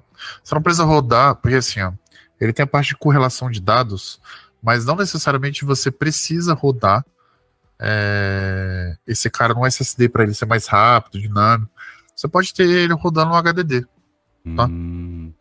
Por exemplo, esse MISP daqui eu tô rodando em HDD. Uhum. Eu não tô rodando no SSD. porque eu não preciso de velocidade para correlacionar os dados. É, a configuração que a gente fez nele tá para base fria, então assim, não, não preciso desse cara quente. Eu não estou usando ele em produção, ah, eu estou usando ele laboratório. Perfeito. Tá? É, Mr. Wesley, que a gente deu uma olhada aqui, ó. Não gerou erro, ele deu uma falha de login, mas essa falha de login daqui foi para login da própria plataforma, tá? Perfeito. Que ele tentou logar lá na plataforma da FD, por causa da correlação que a gente tem. Hum. De resto, cara, a princípio tá tudo certo, ele tá fazendo a requisição e tá chegando lá. Senão ele apareceria o, os erros aqui pra gente. Tá? Perfeito. Deixa eu ver o que mais a gente pode brincar. Bem, vamos dar uma olhada aqui. Deixa eu lembrar. De cabeça é foda lembrar os outros, os outros plugins. Mas tem algumas brincadeirinhas que dá pra gente puxar aqui de enriquecimento. Putz, uso o thread data feed, eu uso pago. Opa. Olha que legal. A gente tem o. Cadê? Será que eu escrevi errado? Não, aqui ó, tá pra baixo. Quem usa Sophos, ó, Sophos Labs. Oh. Cara, eu uso EDR. Olha que legal. CrowdStrike. Você sabia que o CrowdStrike Falcon ele tem um módulo de inteligência que você pode enriquecer o evento? Oh. O que, que você precisa? Se você usa o Tenant, né? Você vai usar o API ID, você vai gerar uma chave de autenticação, vai selecionar e vai habilitar. Pronto, acabou. Cara, mas eu não tenho o thread data feed, mas eu tenho o EDR. Eu consigo consumir esse cara? Consegue. Só consumindo o, CrowdStrike Falcon, o módulo de EDR, você já tem acesso para enriquecer os seus dados, né? Ah, Tiagão, mas eu não gosto de CrowdStrike, eu prefiro. É... Cymatic. Opa, Cymatic não, é. McAfee? Nem lembro mais quais que tem aqui, deixa eu ver. É o Carpesky. McAfee, ó. McAfee Insights. Mas aí o McAfee antivírus, no caso? Ah, você, tem um gerenciador lá, né? É, você tem ah, um gerenciador. É Lookup McAfee MVision Insights. Legal. é um módulo de insights da McAfee que você pode utilizar. Né? Ah, Tiagão, eu odeio o, o Shodan. Você tem o Census. Você pode utilizar o Census para poder enriquecer os dados. O Census é o concorrente do Shodan, tá? hum. tá? Ah, mas o Shodan é melhor, porque eu tô mais acostumado, o Census, cara, você pode utilizar qualquer um. É seu Boa. critério, tá? É, vamos ver. O ruim de ficar vendo assim que você fica, você fica querendo fazer. Ah, tá, eu tô vendo aqui, você tá digitando ali. Você fica vendo, e aí, assim, é igual, por exemplo, para eu poder chegar nesse nível aí, eu tenho que primeiro fazer o treinamento de Thread Intel é, pra pegar a base, depois fazer o seu, depois fazer esse Não aí. precisa. Você acha que não? Não precisa, não. O meu curso, se você não quiser fazer o curso de Threat Intel do uhum. ou Starter, não tem problema, porque no meu curso eu já passo a base de Intel. Ah, perfeito. Então, se você fizer só o meu curso, você já vai ter a base para poder fazer isso aqui. Ah, então demorou então. Tanto a base lógica, né, a base é, estrutural de Threat Intelligence, quanto a parte prática, que é você colocar na mão na massa. Ah, então Beleza. Porque, é, como é muito, é muito treinamento, aí assim, Sim. é lógico que tem a questão do para que, que eu quero desenvolver e tal. Mas você vai, você vai vendo isso aí, aí você vai ficando animado, sabe? Aí você fica, nossa, eu quero agora montar um laboratório com isso aqui. e aí você vai montando, montando, montando, e quando você vê, você tá 10 anos ali brincando. Justamente, cara. Justamente. É bom, cara. Aí você fala, pô, Tiagão, mas eu, cara, eu tenho que fazer três cursos para chegar aí. Não, se você fizer só o meu, você já consegue chegar aqui. Se você fizer o do Neren e o meu, você vai ter uma base mais sólida. Isso. Mas significa que você é obrigado a fazer o Donering para fazer o meu? Não. Boa, pode fazer o meu direto. Tá? Então, na parte de pesquisa aqui, ó, você pode ver hosts, certificados, você tem toda a parte aqui, visualização de host, PVCs, etc. É... Vou parar o compartilhamento para não uhum. linkar credencial, etc, né? E aí eu vou só para, né? É, tranquilo, tranquilo. tranquilo Gosto de ter paz para acessar as coisas. Mas você vai conseguir acessar normal aqui, tá? Boa. Só, só uma pergunta aqui do DJ, ou, acho que é DJ que pronuncia. Se, se eu pronunciar errado, DJ, me, me, me desculpa. Ele pergunta o seguinte: qual a duração em horas do seu curso? Cara, meu curso acho que ele dá um total de 80 horas, o Wesley. Aqui no site tá falando. Peraí, são. Peraí. Aqui, ó, no site é, tem três dias aqui de 7 às 11. 7 às 11 dá 7, 8, 9, 10, 4 horas, 8, 12. Contando três dias, em teoria dá 12 horas. É, mas aí você tem o, o adicional, né? Se você fez as aulas é, comigo ao vivo, durou mais que isso. A gente se deu acho Ah, que cinco dias, se eu não me engano. caraca. É, então. Então dá mais horas, tá? E o certificado ele é maior. E como a gente tá Isso. nessa aula agora, vai ter o adicional dessa aula. Isso. Então, a ideia é a gente incrementando o curso, tá? Perfeito. Até para você poder fazer uso no seu dia a dia. Exato. Ó, o DJ, vale a pena. Até eu vou fazer. Só que eu tenho que terminar alguns primeiro, que senão eu fico doido. que esse é, esse é outro problema, né? Que é assim. é, Às vezes você quer muito chegar no nível supremo, Master, Blaster, e aí se você não tiver controle da ansiedade, você vai, faz um, faz um, faz um, faz um e não, não faz nada depois.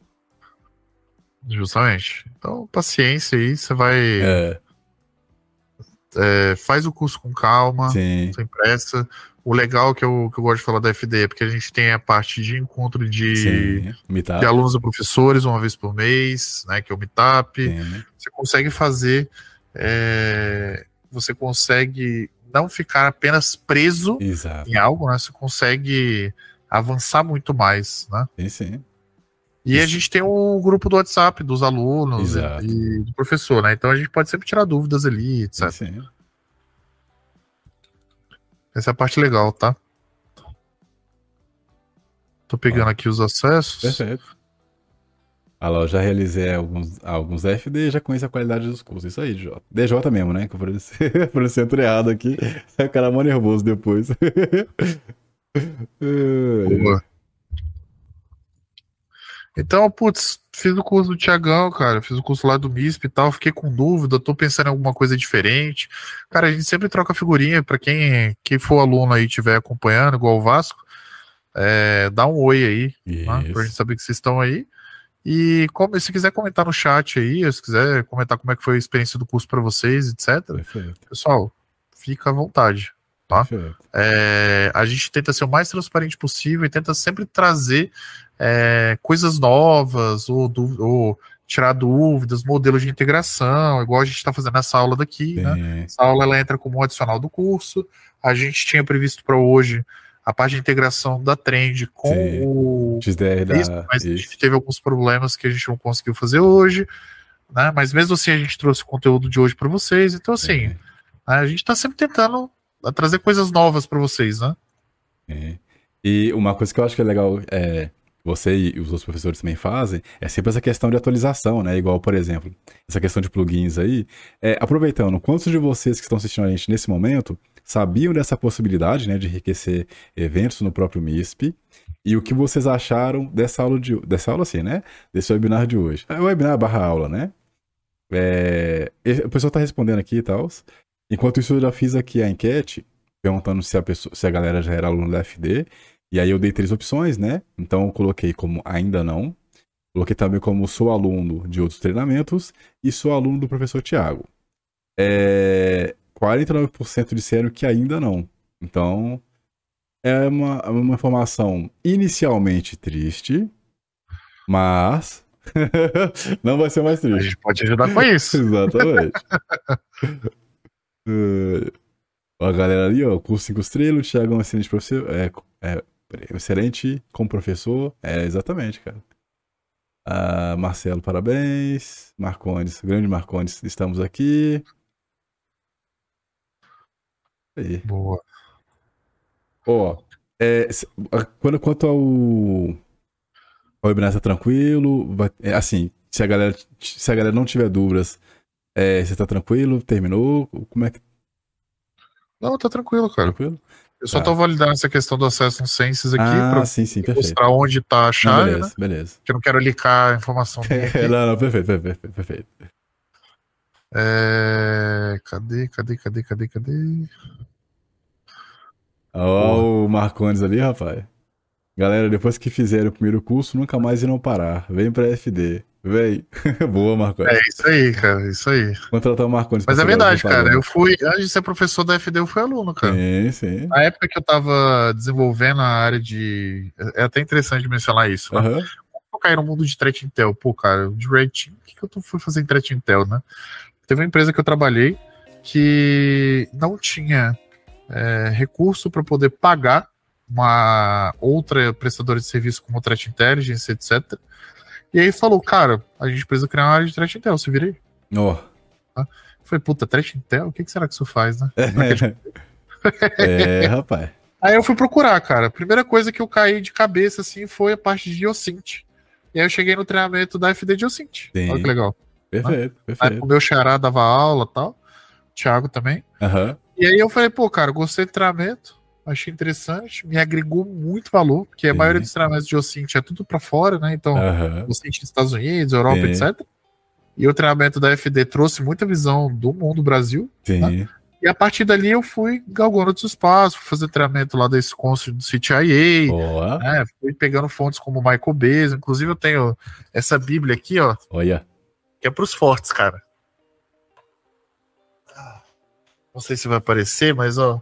Agora apare... não sumiu. Pera agora aí. sim, agora apareceu. Aqui. Open Source, Intelligence, Sumiu, Técnicas.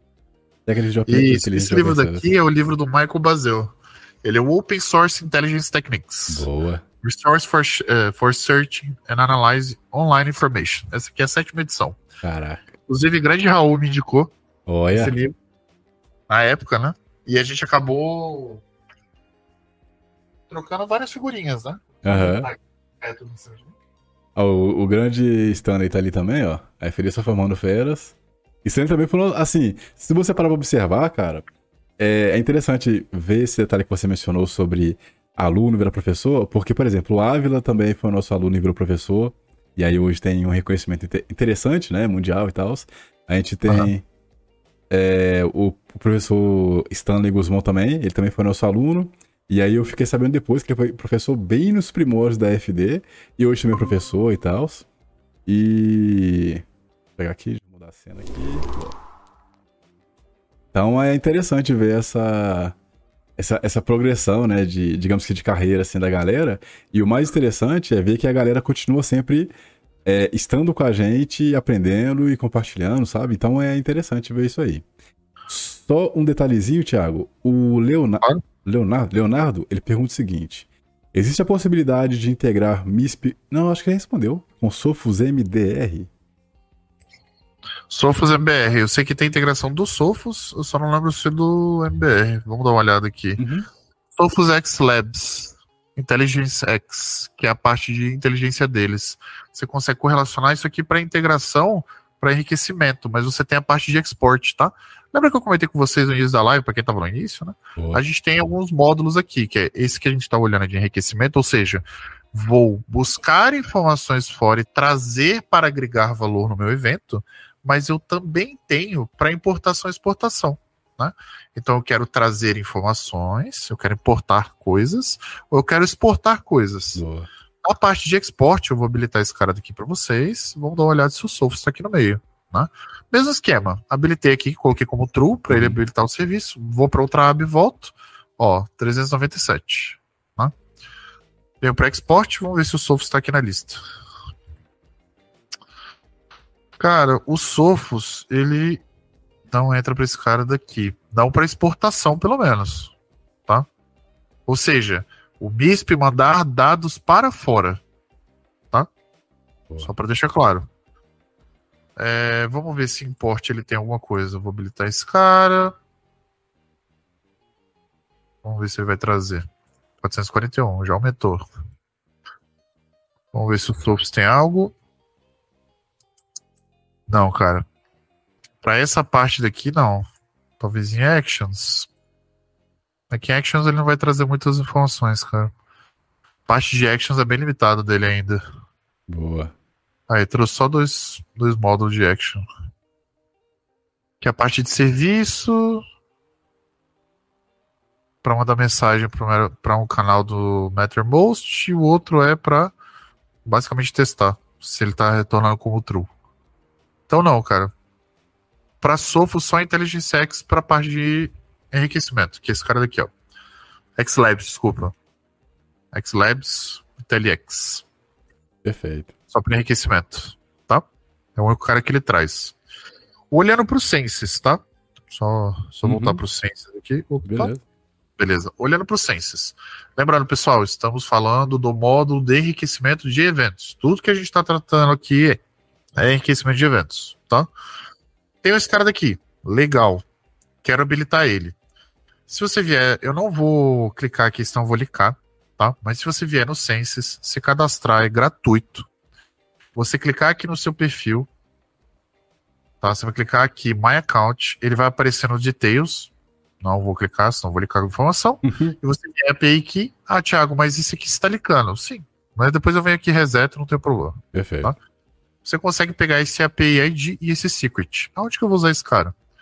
Vou voltar para o meu MISP. Vou habilitar o módulo. Lembra que eu preciso habilitar, senão ele não vai funcionar. Né? Então vou habilitar. Vou selecionar, porque eu só vou usar esse cara para STW. Olha que legal. API ID. Opa, então eu tenho um ID que eu preciso cadastrar aqui. API ID. Vou copiar esse cara daqui, só clicar no botãozinho, jogar esse cara aqui e dar um OK. E eu preciso da secret. Né? Então eu vou voltar aqui, vou copiar minha secret, vou voltar para o console do MISP, colocar dentro desse cara e habilitar. Fiz isso. E agora, o que, que eu preciso fazer? Vai nada. Vai para o evento. Vamos propor aquela alteração. Pegar o evento aqui de baixo. Vamos ver o que, a gente consegue trazer dentro do Census, tá? Lembra que o Shodan a gente só tá pegando IP? Uhum. Vamos ver se, se a gente consegue pegar a resolução de domínio. Ele vai aparecer. Olha só. Que interessante. Ele trouxe. Então no Shodan eu só consigo IP, mas o Census ele trouxe pelo hostname, ou seja, pelo domínio. Será que ele vai trazer muita informação? Vamos clicar aqui. Vamos ver o que ele vai trazer. Ó, não foi encontrado nada dentro do Census. Hum. Tá bom, tudo bem. Significa que não está funcionando? Não. Significa que ele fez a pesquisa e falou: opa, esse domínio não tem informação. Vamos dar uma olhada aqui dentro do nosso Anubis para ver se ele traz alguma coisa. Se não me engano, a gente tem um domínio desse cara, não tem não? Tem esse cara daqui, ó. É sua URL tem esse domínio. Vamos ver o que o domínio vai trazer pra gente. Senses Enrich. Vamos ver se a gente tem mais sorte com esse cara. Será que vai dar bom?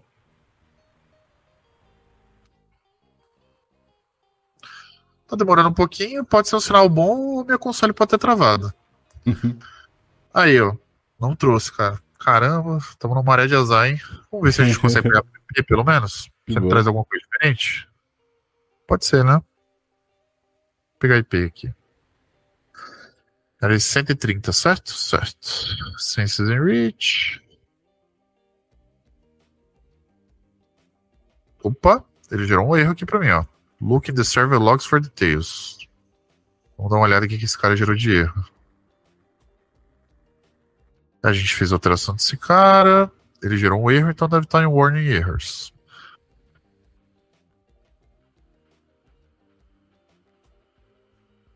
Ele schedulou o job para esse cara, foi iniciado, no...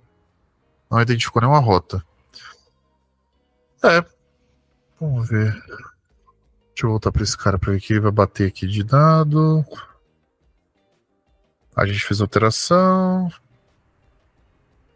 É curioso. O erro que ele estava dando não era associado à requisição. Bem, vamos tentar de novo.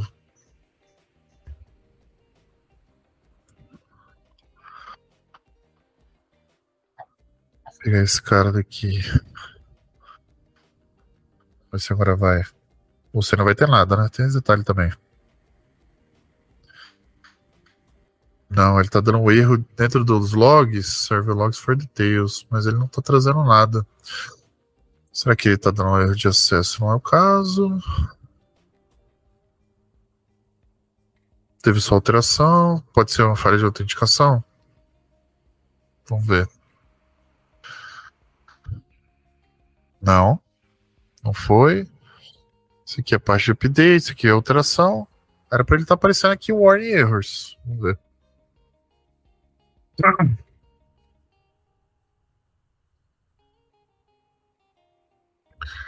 Tá gerando uma falha de rota, mas esse job schedule aqui é por causa da integração que a gente tem desse MISP para outro MISP, que é da, da FD. A partir daqui não tá gerando mais nada, cara. Vamos ver aqui. Tirar o filtro. Era para ele gerar algum erro diferente aqui pra gente. Curioso, né? Uhum. Bem, vamos ver se a gente consegue pegar para outra.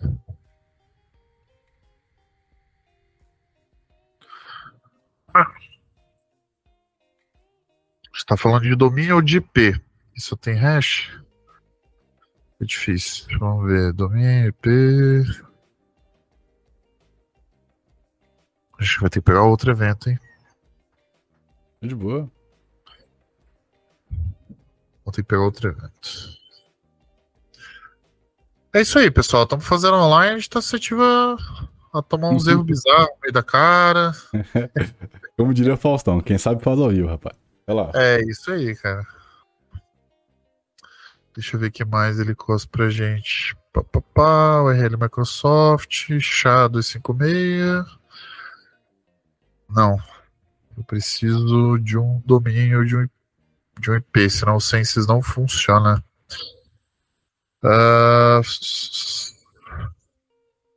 pode ser esse cara daqui, vamos ver. TDP White e Amber.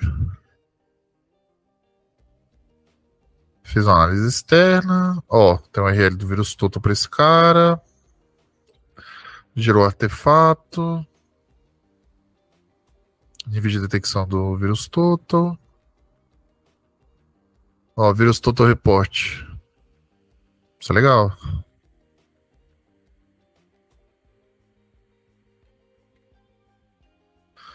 Deixa eu ver o que mais a gente tem desse cara. White Bear. Ah. Aqui os artefatos são dropados. Pode falar. Não, é a, a Vivi, ela, ela, ela escreveu uma coisa e aí. Achei que era pergunta, né? Na verdade é uma pergunta assim. Ela perguntou assim: quem estará com?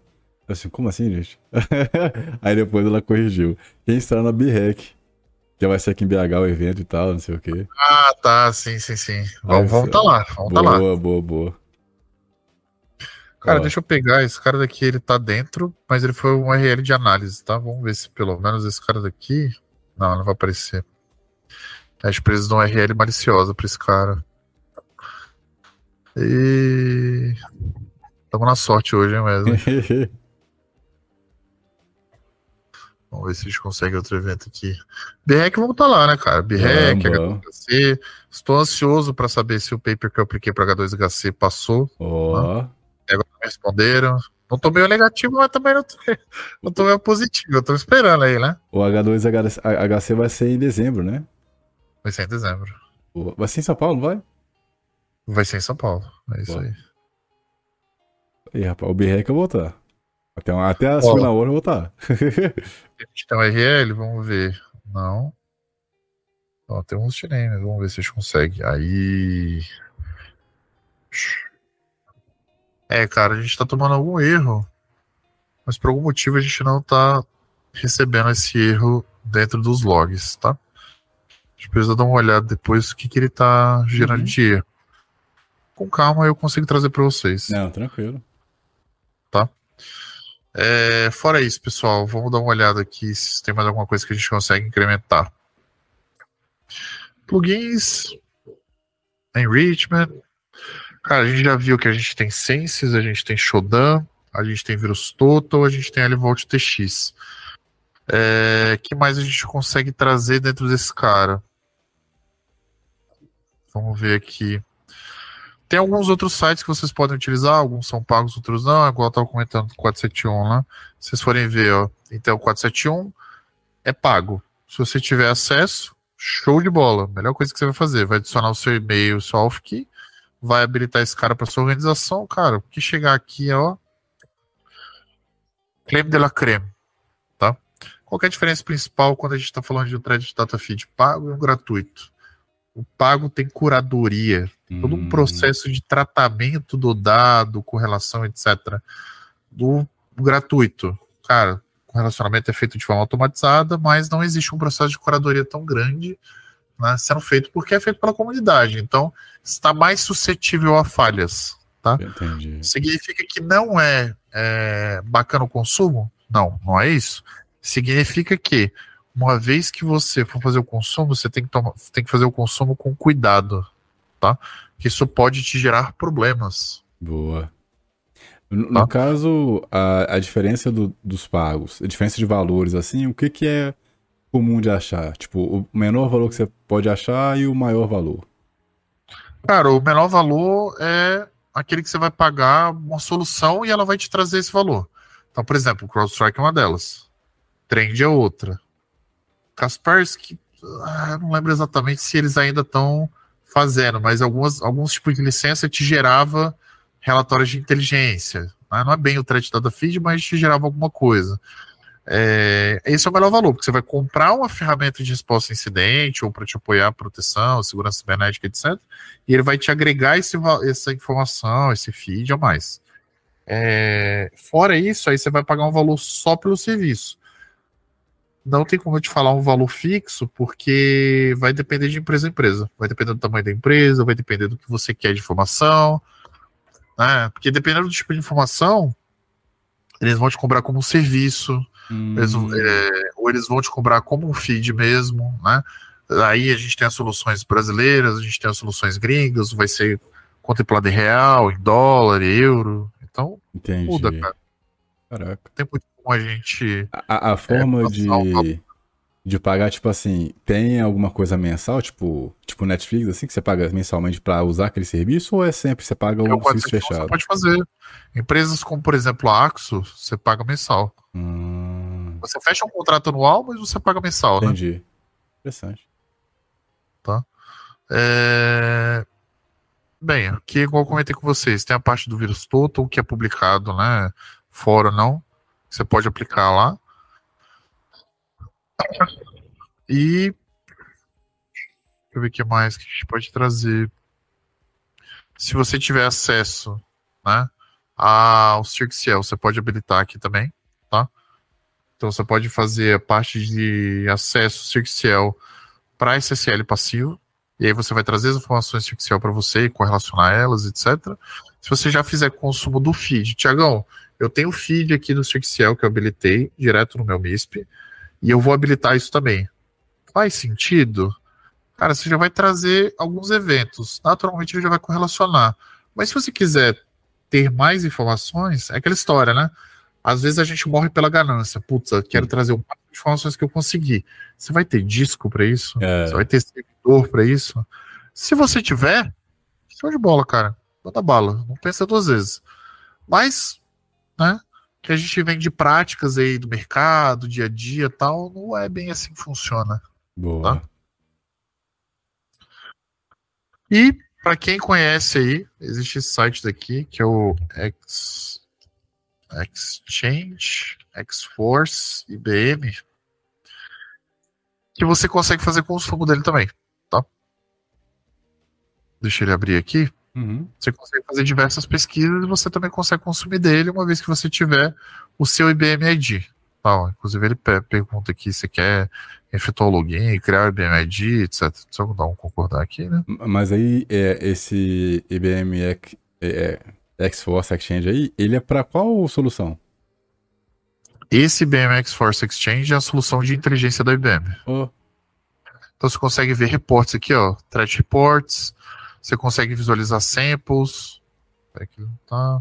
Travou a página aqui pra mim. Deixa eu carregar de novo. Você usa isso aí? Tipo assim, no... você usa mais no seu MISP, né? Pode usar no dia a dia. Você pode usar no dia a dia. Mas você pode trazer as informações dele para os seus IOCs. Aqui, ó. Hum. Procure em arquivos para varrer, procure IOCs, palavra-chave, inteligência, malware, etc. Você pode utilizar esses caras. Eu vou ignorar tudo aqui, porque senão vai ficar mudando a uhum. página. Mas você pode utilizar esse cara para enriquecer o seu evento. Perfeito. A única coisa que você precisa fazer aqui são as informações da API. Então, a API aqui, se você vai utilizar esse registro ou não, e a sua senha de API. Tá? Basicamente é isso. Filtrou esse cara. Eu não lembro. Deixa eu. Vou fazer o famoso parar de compartilhar para não ligar dado, né? deixa eu dar uma olhada aqui. Mas pelo que eu me lembro, eu acho que você precisa ter é, você precisa pagar para consumir, ou ele tem limitações. Legal. Não sei como é que ele está agora. Vamos ver. Se ele tiver free, é bom que eu já passo para vocês. Perfeito. ele é pago. E... Acabou de gerar uma tela no meio da minha cara. ele é pago. É, você vai precisar do seu e-mail corporativo para se cadastrar, para você poder testar esse serviço. Uma Caraca. vez que testar, show de bola, você já pode fazer uso desse cara daí. Tá? Mas aí você vai ter que pagar. Ah, não, então não. é. Mas se você quiser pesquisar como convidado lá, você consegue pesquisar. Ele não vai trazer todas as informações, bonitinho, etc. Mas ele vai trazer grande parte, tá? Então fica como recomendação aí para vocês. Boa, perfeito. Perfeito? Perfeito. Mr. Wesley, para a parte de enriquecimento de eventos, era isso, cara. Ó, então, para quem ficou até o final, é, a gente tem uma, uma novidade aqui. Quem estiver vendo a tela agora vai ficar vendo uma montagem maravilhosa, cara. Caramba, feliz que motor, né? a gente tá aí na segunda-feira para começar a Black Friday da FD, tá? Então, você que respondeu aí que ainda não é aluno, lembra que eu falei, né? Que por enquanto, uma resposta triste é uma resposta triste inicialmente, por quê? Porque agora você tem a oportunidade de se tornar um aluno FD.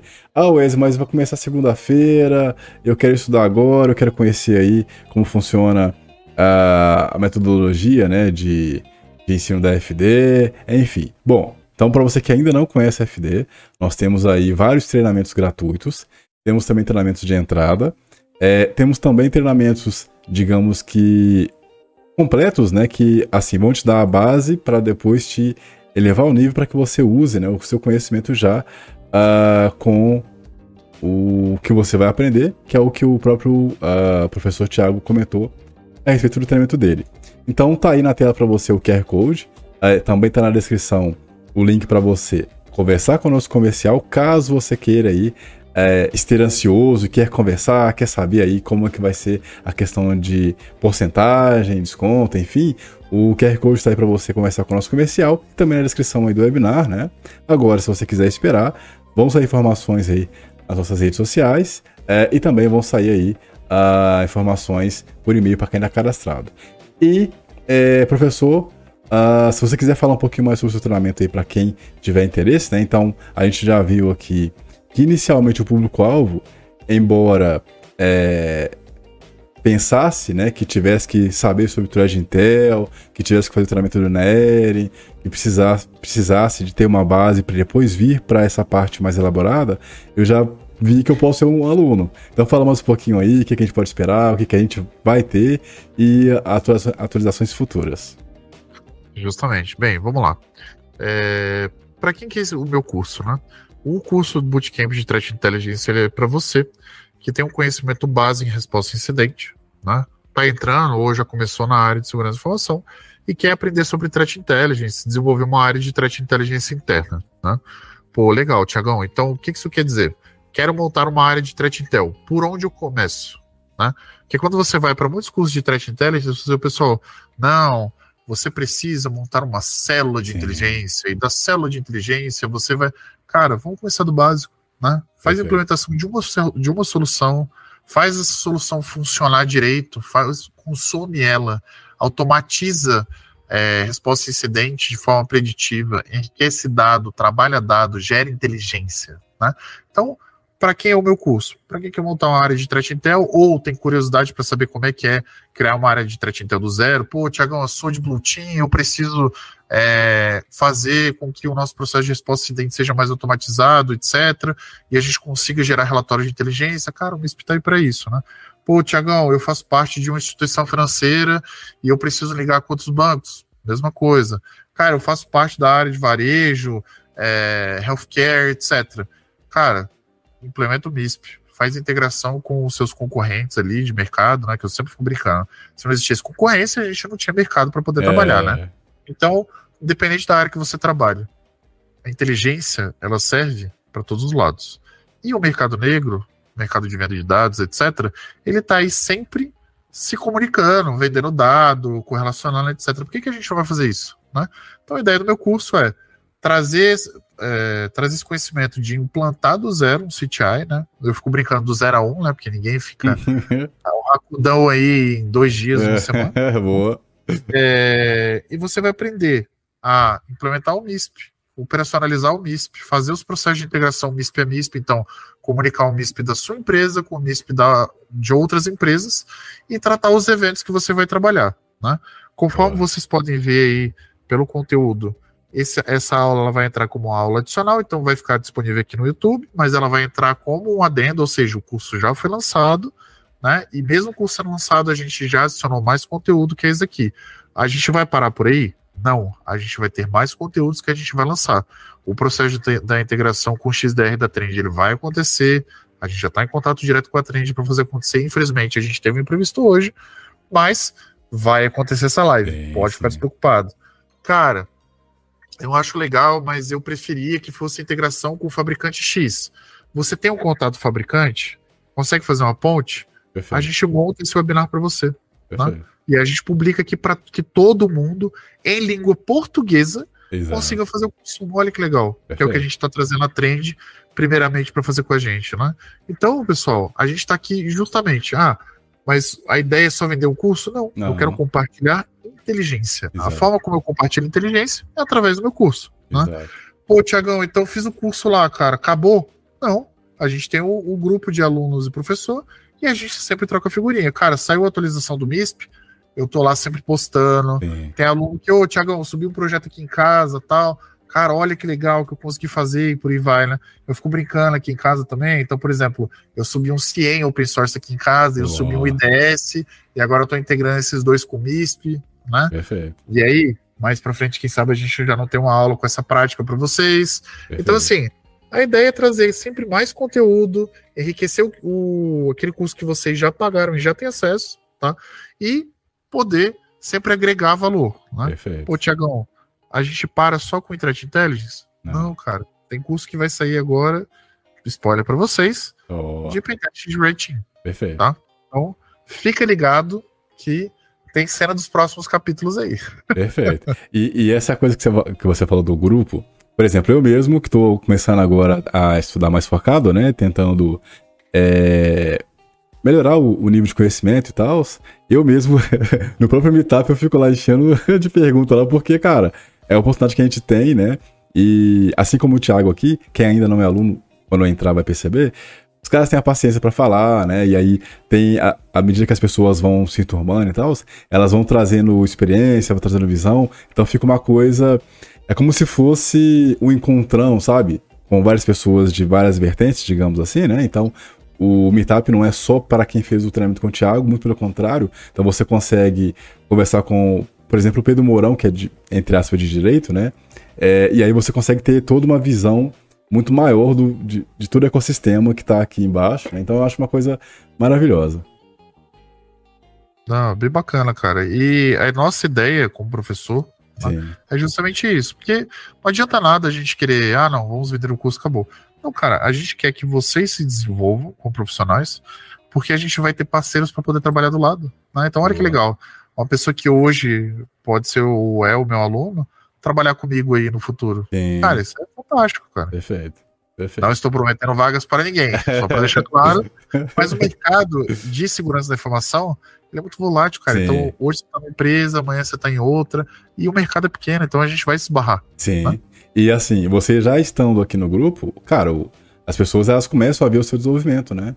Então, assim. Exatamente. É, eu acho. E pra quem quer entrar na área, networking é, é tudo, cara. Exato, exato, exato. Ó, só aproveitando então, enquanto isso, o DJ, vou pronunciar aqui de forma errada, e o Marcondes, eles tiveram algumas perguntas. Primeiro, o DJ ele pergunta o seguinte: para quem já é aluno e tem interesse nesse curso do Thiago, só verificar no QR Code. É, aí pergunta para mim, e aí eu respondo o seguinte: é, Tiago, esse webinar ele é complementar para quem já é seu aluno, certo? Correto. Perfeito. Então, DJ, se você já é aluno do Thiago, é, esse webinar é complementar, apesar que tá todo mundo, todo mundo assistindo, mas se você ainda não é aluno do Thiago, essa é a sua chance de, assim, é, hoje é terça-feira, véspera de feriado, então se você for muito ansioso, amanhã já manda mensagem pro nosso comercial. Na verdade, você pode mandar até agora. é, que você, mesmo sendo no LFD, você também vai ter aí desconto no, na Black Friday. Porque na verdade a Black Friday vai ser é, uma porcentagem, que eu ainda não, não posso falar o valor, é, para todos os treinamentos. menos os gratuitos, porque são gratuitos. Então, você quer elevar o seu nível aí, essa é a chance de você fechar o ano, né? É, pagando menos, trazendo mais conhecimento, e aí ano que vem jogar o currículo na, na cara do pessoal de RH. na cara, tô brincando. Agora, o Marcondes pergunta o seguinte: é, Tiago, integração com soluções de DeFi, como The Hive, é, acho, que pronunciei, acho que pronunciei errado. É, é será, The Hive, The, The Fear, Uhum, tá correto. Será abordado? Será abordado. Perfeito. Inclusive, eu tô vendo com o Wesley, só, só pra, uhum. talvez, eu vou, eu vou lançar um bastidores aqui, tá, uhum. Wesley? Aí Perfeito. pra conhecer, me rala depois. De boa. Mas a gente tem uma agenda de webinars que eles vão ocorrendo. Então, eu tenho sempre uma discussão com o Renan, cara, isso aqui eu vou lançar como aula, isso aqui eu vou lançar como webinar. Perfeito. Né?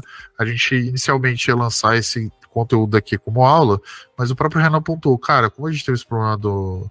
Como a gente teve esse problema aí da trend e tal, por que, que a gente não lança isso aí como webinar e ele entra para complementar? Show de bola. Então o The Hive ele pode entrar como webinar, e eu estou discutindo isso, como ele também pode entrar como aula, tá? Perfeito. Muito provavelmente ele vai entrar como aula, tá? Perfeito. Mas a gente ainda está discutindo isso por menores. Tudo bem? Mas sim, ele, ele entra, tá? Dentro desse processo. Cara, você tem alguma outra solução? Vou te dar um exemplo. Eu posso só dar um spoilerzinho, pode. que eu acho que o pessoal vai, vai gostar? Pode, pode. É, pra quem não conhece, tem um carinha chamado Azul. Né? Opa, que eu escrevi errado. Aí é foda, né? não sabe escrever, fica difícil. é, tem uma ferramentinha chamada o Azul. Né? E eu subi esse cara como lab. Pra poder brincar, ver o que, que ele consegue chegar, etc. Uhum. E... Opa, aqui. O é, que, que o pessoal tá me pedindo agora? Pô, Tiagão, por que, que você não é, faz o treinamento desse cara? Né? Deixa eu ver se eu não errar aqui a senha. Boa. É, cara, existe integração. O que, que é o azul, né? O azul é um CIEM. Vocês estão visualizando minha tela? Eu tô falando sim, aqui. Sim, sim. Estão... Então, show de bola. Então, o azul, ele é um CIEM. Né? O que, é um CIEM? É uma ferramenta de correlação de eventos de segurança e ele vai trazer uma visão para vocês sobre os eventos que estão ocorrendo. Ele é open source, você consegue fazer integração com o MISP, e ele tem tudo isso que você está vendo aqui, ó, total de agentes, etc. Isso aqui sou eu brincando, tá? Mas você tem os eventos que ele correlaciona. Cara, eu consigo integrar esse cara com o MISP. Né? O que, que eu posso fazer desse cara? O Azul, além de um CIEM, ele também é uma solução de XDR. Então eu consigo, de forma mais efetiva, gerar alguns tipos de bloqueio. Olha como é que ele é bonitinho aqui, cara. É. Tem algumas informações aqui de máquinas que eu instalei, AD, ataques que eu fiz, ó. Tem pouquinho evento, né? Oh, legal. Podem... Então, cara, olha que legal. Aqui eu tenho informações. Então, eu tenho informações de IDS que eu tô rodando, que é o Suricata. Eu tenho informações é, do próprio do próprio CIEM. Eu tenho informações de um host que eu tô atacando para refinar ataque. Fica o spoiler para vocês aí sobre H2HC. A gente vai ter é, o gostinho desse cara daí rodando lá. Oh. Para quem for para H2HC, a gente está montando é, tá montando lá uma como é que fala? Palestra, webinar, prestação. Oficina. Ah, sim. Tá montando uma oficina. Vocês vão ver esse cara daqui funcionando. Então, oh. quem for para H2HC, dá uma procurada lá no stand de lá Forsec, que eu vou estar por lá, e da Hacker Culture, tá? Boa. E eu tô esperando para ver se a minha palestra vai ser aprovada para o principal, enfim. Né? Perfeito. É, se tudo der certo, né? Mas olha que legal, cara. Eu tenho um CIEM rodando em casa. Olha que coisa maluca. É, da né? hora, cara. Cara, se for parar a pensar quando eu entrei na área de informação, cara, CIEM era só para empresa grande. Eu tenho esse cara rodando em casa, pegando log das minhas máquinas. Eu posso jogar esse cara daqui para coletar log de firewall. Eu tenho o IDS rodando. Então, são essas pequenas coisinhas que parece besteira, mas você pode utilizar esses labs aqui, por exemplo, para quem é de Red Team, uhum. para refinar ataque. Interessante. Você pode utilizar isso aqui para quem é Blue Team para entender como é que funciona a trigger de regra, Sim. como é que funciona o padrão de ataque, quando o que, que ele gera de log, né? E você não paga nada por isso. Sim. E a integração do MISP ela existe para esses caras. Então eles estão no roadmap, tá? É... Vou até parar o compartilhamento aqui. Tranquilo. Esse cara está em roadmap para a gente subir como aula. Só que a questão é, como que a gente vai subir? A gente vai subir como aula, a gente vai subir como webinar, a gente vai ver essa questão do engajamento. Cara, você curtiu o conteúdo que a gente passou aqui? Comenta aqui, chama a gente, participa do treinamento. Você entrou como aluno, a gente vai ter mais proximidade. Cara, outra dica, cara, eu não tenho grana agora, vou esperar ali o, o Black Friday, etc, para ganhar um descontinho e poder comprar o curso. Existem cursos que são starters, são gratuitos, né? Você pode fazer o starter e você vai ter acesso ao grupo de professores e alunos daquele grupo. Exato. Ah, então, olha que legal. A AFD ela gera essa gama de possibilidades para você fazer parte da. O pessoal chama de família, né? Vou chamar de comunidade. Da boa. comunidade da AFD. Né? É boa. Ó, é, an antes de, de ler as perguntas aqui, uma pergunta muito leiga aqui. Você até comentou que você, você hoje tem CIEM em casa e tal. Você acha que hoje a, a, é, facilidade, a facilidade não. Há uma tendência das pessoas começarem a ter servidores é, em casa ou em pequenos laboratórios, pensando nessa parte de entender como funciona ataques ou de se defender e tal. Como é que você enxerga isso? Cara, vou te gerar um exemplo, tá? Uhum. Eu tenho um IDS rodando em casa. Uhum. Esse cara tá rodando o Raspberry Pi. O Raspberry Pi uhum. você paga mil reais pra você ter um em casa. Não tô falando que é o Raspberry Pi 5, porque não é tá? Mas, por exemplo, o Raspberry Pi 3, você paga ali 700, mil reais. Mas o... O Raspberry Pi em casa, você consegue rodar nele o CIEM. Você consegue rodar nele o IDS, né? Pô, vou ter um monte de Raspberry Pi em casa. É uma opção, ele não consome quase nada de energia. Hum... Ah, cara, não, tenho, não quero ter um monte, eu quero ter uma coisa só. Você pode subir, pode comprar um computador e uhum. pode subir um computador. Aí a gente já teve, né? Eu recomendo fortemente para quem ainda não viu a live do Proxmox, mas você pode, que foi do Adnan, né? Mas você pode ter um servidor virtualizado Sim. utilizando o Proxmox na sua casa. Sim. Pega um PC velho. Ah, mas você vai conseguir subir tudo? Não, mas para subir lab, é. o cara, a maquininha ali já resolve. Né? É. Não precisa de muita coisa. Eu acho, assim, eu tenho visto, é, eu sou, eu me vejo como entusiasta, assim, de, de ter servidor, essas coisas assim, eu, de infra e tal, eu gosto bastante eu invisto muito tempo, além de outras coisas também, nessa parte de estudar e tentar entender e tal. Tanto é que eu fico te enchendo só com a pergunta e tal. Mas assim, eu tenho visto, pelo menos no YouTube, é, que o número de pessoas é, perguntando ou assistindo, ou consumindo, né? Sobre servidores. Não, cara, porque volta, volta, ficou volta, mais acessível. Eu não vou falar Sim. barato, tá? Porque barato aí vai da condição financeira de cada um, mas assim, ficou mais acessível. Uhum. Você não precisa comprar uma torre de 4 mil reais. Você pode comprar um Raspberry Pi de mil reais, 700 reais. Boa. Você vai fazer tudo num Raspberry Pi? Cara, talvez não. Tá? É, mas assim, de forma geral, você vai ter uma possibilidade de fazer algo. Sim. Tá? E para quem não tem nada, alguma coisa já é bastante coisa, né? Boa, boa. É, tem um pessoal que fez. Inclusive, eu tenho aqui, né? É, desde quando eu saí da empresa, eu, eu começava a pegar os PC velhinhos assim, aí eu, eu ia montando aqui, colocava AD, colocava PFSense, com o soldador com o PFSense e tal, ia fazendo aqui, aí eu chamava de doido e tal, tudo bem. aí eu tenho aqui um ambientezinho aqui, coloquei o, o, os hábitos, comecei a brincar e tal. Aí depois é, eu quero colocar o, o MISP e tal. Então é, é, gostoso, cara. Você vai brincando e tal, você vai criando toda uma estrutura top. Eu uso o Hyper-V, né? Então é bacana, uhum. cara, é bacana, é bacana. É, cara, e facilita. Você pega, por exemplo, o Proxmox, ele é uma solução que você. É gratuito, uhum. né? Um virtualizador gratuito. Você não consome quase nada, ele tem esse seu próprio, então você não precisa subir um Windows para virtualizar no Windows, né? Que é o caso do, do VMware lá. Sim. Porque você vai pagar a licença do VMware, meu amigo, problema de hardware você não tem. É. é, então, cara, você consegue subir de forma open source mesmo. Pois é. O Proxmox é uma das melhores coisas para se fazer. E aí, essa questão de labs, cara, ele vai se tornando uma necessidade Sim. a partir do momento que você precisa fazer as coisas offline. Né? Uhum. Cara, eu preciso hackear. Puta, não tenho condição? Vai para sites como Hack the Box, uhum. TryHack, tanto para o pessoal de defesa quanto para o pessoal de ataque cibernético, né? a área de segurança ofensiva, etc. Agora, puta, quero montar em casa porque eu quero experimentar é. como é funciona. Cara, você vai precisar de recurso, não tem para onde você fugir. Sim, sim. Né? Ou se a sua empresa for muito caridosa, você pode torar o pau lá, mas assim. É difícil, né? É, Esse tem disponibilidade é. é o seu que tá na reta. Pois é. Ó, é, o, a Viviane ela perguntou o seguinte: soluções de observ, oh, peraí, observabilidade estão no radar?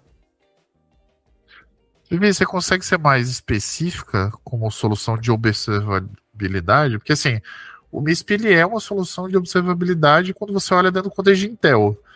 Mas você tem alguma solução em mente? Assim, tipo, qual, que- qual que é o contexto de observabilidade nesse caso? Perfeito. Porque se você for olhar, por exemplo, no contexto do The Hive, que é uma, uma solução de Defear, etc., você tem ali um cara que é responsável por abrir tickets de atenção, né, ou tickets para a equipe de segurança da informação atuar, né, no processo de resposta a acidente, alerta, etc.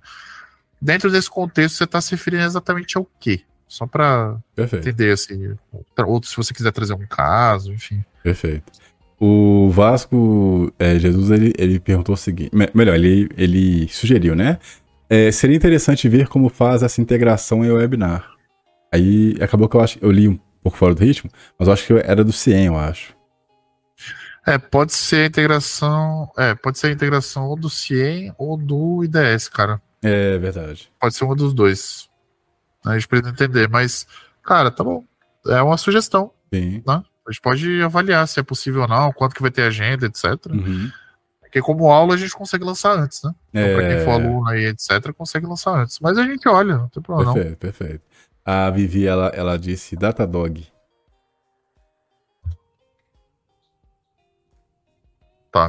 Se você tá falando do. Você tá falando de observabilidade em nuvem, né? No caso do Datadog, para você ver parte de superfície de ataque. É, desconheço a integração nativa do Datadog, tá? Mas ele, o Datadog tem API, o Datadog tem API, o, o MISP tem API, dá pra gente criar uma. Dá pra gente fazer uma integração, tá? É, é isso que eu falo de, cara, a solução não, a solução não existe. Em que quesito? Não está pronto. Significa que a gente morre aí? Não, a gente pode fazer a nossa. Boa. Pode ser algo que a gente pode discutir, mas pelo que eu tava vendo aqui de integração nativo, o Datadog não tem integração com o MISP, tá? Perfeito. Bom, Mas é o que a gente pode trabalhar em cima. Ó, por enquanto, nenhuma pergunta aqui. O pessoal do LinkedIn, eu acho que. Eu tô achando que é o pessoal. Acho que é a minha internet que ficou limitada aqui o upload. Tá difícil. Morar na roça tem a desvantagem. Aí tá horrível a qualidade lá. É, mas a galera veio pra cá e tal, então tá de boa. É, Ah, quem- então tranquilo. é, é, mas quem tiver mais dúvidas aí, esse é o momento, tá? Lembrando. Deixa eu só ver aqui. Quando é que vai ser o próximo. Acho que o próximo é semana que vem, não é? Com o. O Meetup? Não, não falo Meetup. Ah, o Meetup? É, eu ver, 23? Hoje é que dia? Hoje é, É 14. Semana que vem? Semana É, que vem, semana quinta-feira. vem. Quinta-feira. Isso aí.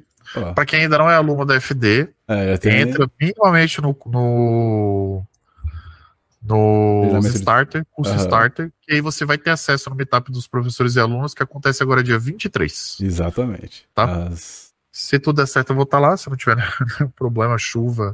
São Paulo tá um caos, cara, depois dessa tempestade aí, enfim. Nossa. É, se tiver tudo bem, tá? Ao que É. tudo indica, estarei lá pra falar umas você groselhas com vocês. Você me aparece, né, cara? Cara, tô lá batendo carteirinha, né? Às Boa. vezes eu chego mais atrasado, né? chego no horário, né? Eu vou ver se eu consigo aparecer sempre também. pra gerar polêmica. Boa. Se eu consigo aparecer também, porque é gostoso, cara. É gostoso. Sim, sim. Não, com certeza, cara.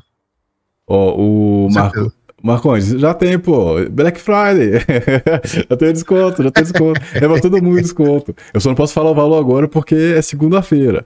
Agora, o... deixa eu colocar o QR Code na tela aqui pra você ver com o nosso comercial. Cadê que eu trocar aqui? Um, dois, três, quatro. O nosso comercial, que aí ele pode. Sacou? Você vai lá e fala assim, poxa, se eu comprar 10 treinamentos. aí. aí, aí vai que, né? Então troca uma ideia e tal. Porque, ó, você pode esperar feriado, é, quarta, né? Quinta e sexta, mais dois dias. Mais dois dias, então quatro dias, pra daí ter acesso. Ou já começar a mandar mensagem agora pro comercial, ou amanhã cedo. Trocar uma ideia. Beleza? Boa.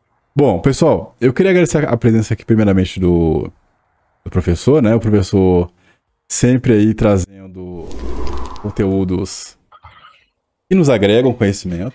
Também queria agradecer aqui a presença de cada um de vocês que ficaram até o final, inclusive a você que vai ser nosso aluno, porque acho que depois de você ver, primeiro, esse webinar, que era um conteúdo exclusivo para alunos, E na verdade foi, né? Porque você vai se tornar nosso aluno.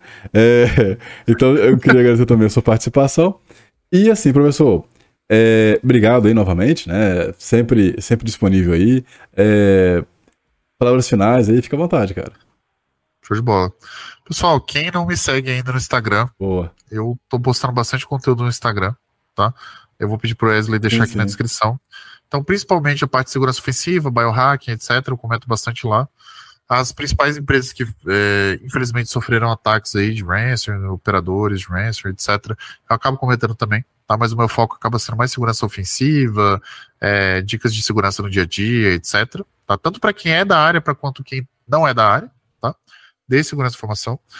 E se você quiser me adicionar no LinkedIn, fica à vontade. É só procurar como Thiago Cunha, vocês vão me encontrar lá tá? Perfeito. É a mesma foto que eu estou utilizando aqui no, como capa do webinar, é a foto que vocês vão identificar lá dentro do LinkedIn. Perfeito. A gente vai ter os eventos agora do no Byte, que vai ser na Bahia, tem o BREC, que vai ser na em BH, BH. e tem o H2HC, que vai ser aqui em São Paulo. Perfeito. A princípio eu vou participar dos três, tá? No Byte aí, para quem for, a gente se encontra lá na Bahia no sábado, né? É... E, bem, pessoal, Brigadão para quem participou até agora. Se você está assistindo esse webinar aqui, é, não entendeu quem eu sou, de onde eu vim, quer um contexto, quer saber o que, que eu tenho em relação com segurança ofensiva, etc. Tem um webinar da semana passada. Tem vários fica outros. de e, e, vários outros, né? Tem esse detalhe e tem também, semana que vem outros. também sobre BISP também. Falando de Red Team, de Blue Team, etc. Semana que vem a gente vai receber um grande amigo meu para a gente poder falar também de MISP, tá? Exato. tá? Vários usos de MISP, como a gente funciona a console, e daí a gente tem a parte prática também, igual a gente está fazendo aqui, tá? E é, fico à disposição para quem for aluno, a gente vai ter o Meetup, para quem ainda não for aluno, é, recomendo se tornar, tá? seja nem do starter para ver como é que funciona a estrutura, como é que é disponibilizado os cursos, etc. Tenho certeza que a partir do momento que você entrar ali, você vai ver é, quão legal é a estrutura, o apoio ao aluno, etc. Você vai acabar se tornando nosso aluno aí de outros cursos. E é, muito obrigado. Boa noite a todos. Bom descanso e a gente se vê no próximo. Perfeito. Ó, é, já deixei aqui o, o seu LinkedIn já está na descrição aqui. O seu Instagram agora também já está. E também o link para quem, por exemplo, estiver assistindo no celular é, e não conseguir fazer né, a leitura do QR Code, o link está na descrição também, está no primeiro. Tá, tá, na descrição, né? No comecinho ali. É... Então você pode clicar lá. Eu acho que nesse momento o comercial tá dormindo. então amanhã cedo, se quiser tentar um super desconto lá, comprando os 500 treinamentos, eu acho que dá. É... Mas é isso. Eu queria agradecer aqui a cada um de vocês. Novamente, queria agradecer aqui ao professor. É, lembrando que semana que vem a gente tem mais um webinar, novamente com o MISP, uma, uma, nova, uma nova forma de você, né, que ainda não conhece, é, como é o meu caso, ter acesso a um entendimento sobre essa ferramenta com dois excelentes profissionais. É, estarei no BREX se tudo der certo, então você que é de BH ou você que vai vir em BH aqui para esse evento, eu espero te ver lá. Vamos tirar muitas fotos e encher a cara. Bom, pessoal, muito é obrigado. É, professor, muito obrigado também. Excelente noite a cada um de vocês. Grande abraço. A gente se vê semana que vem. E valeu.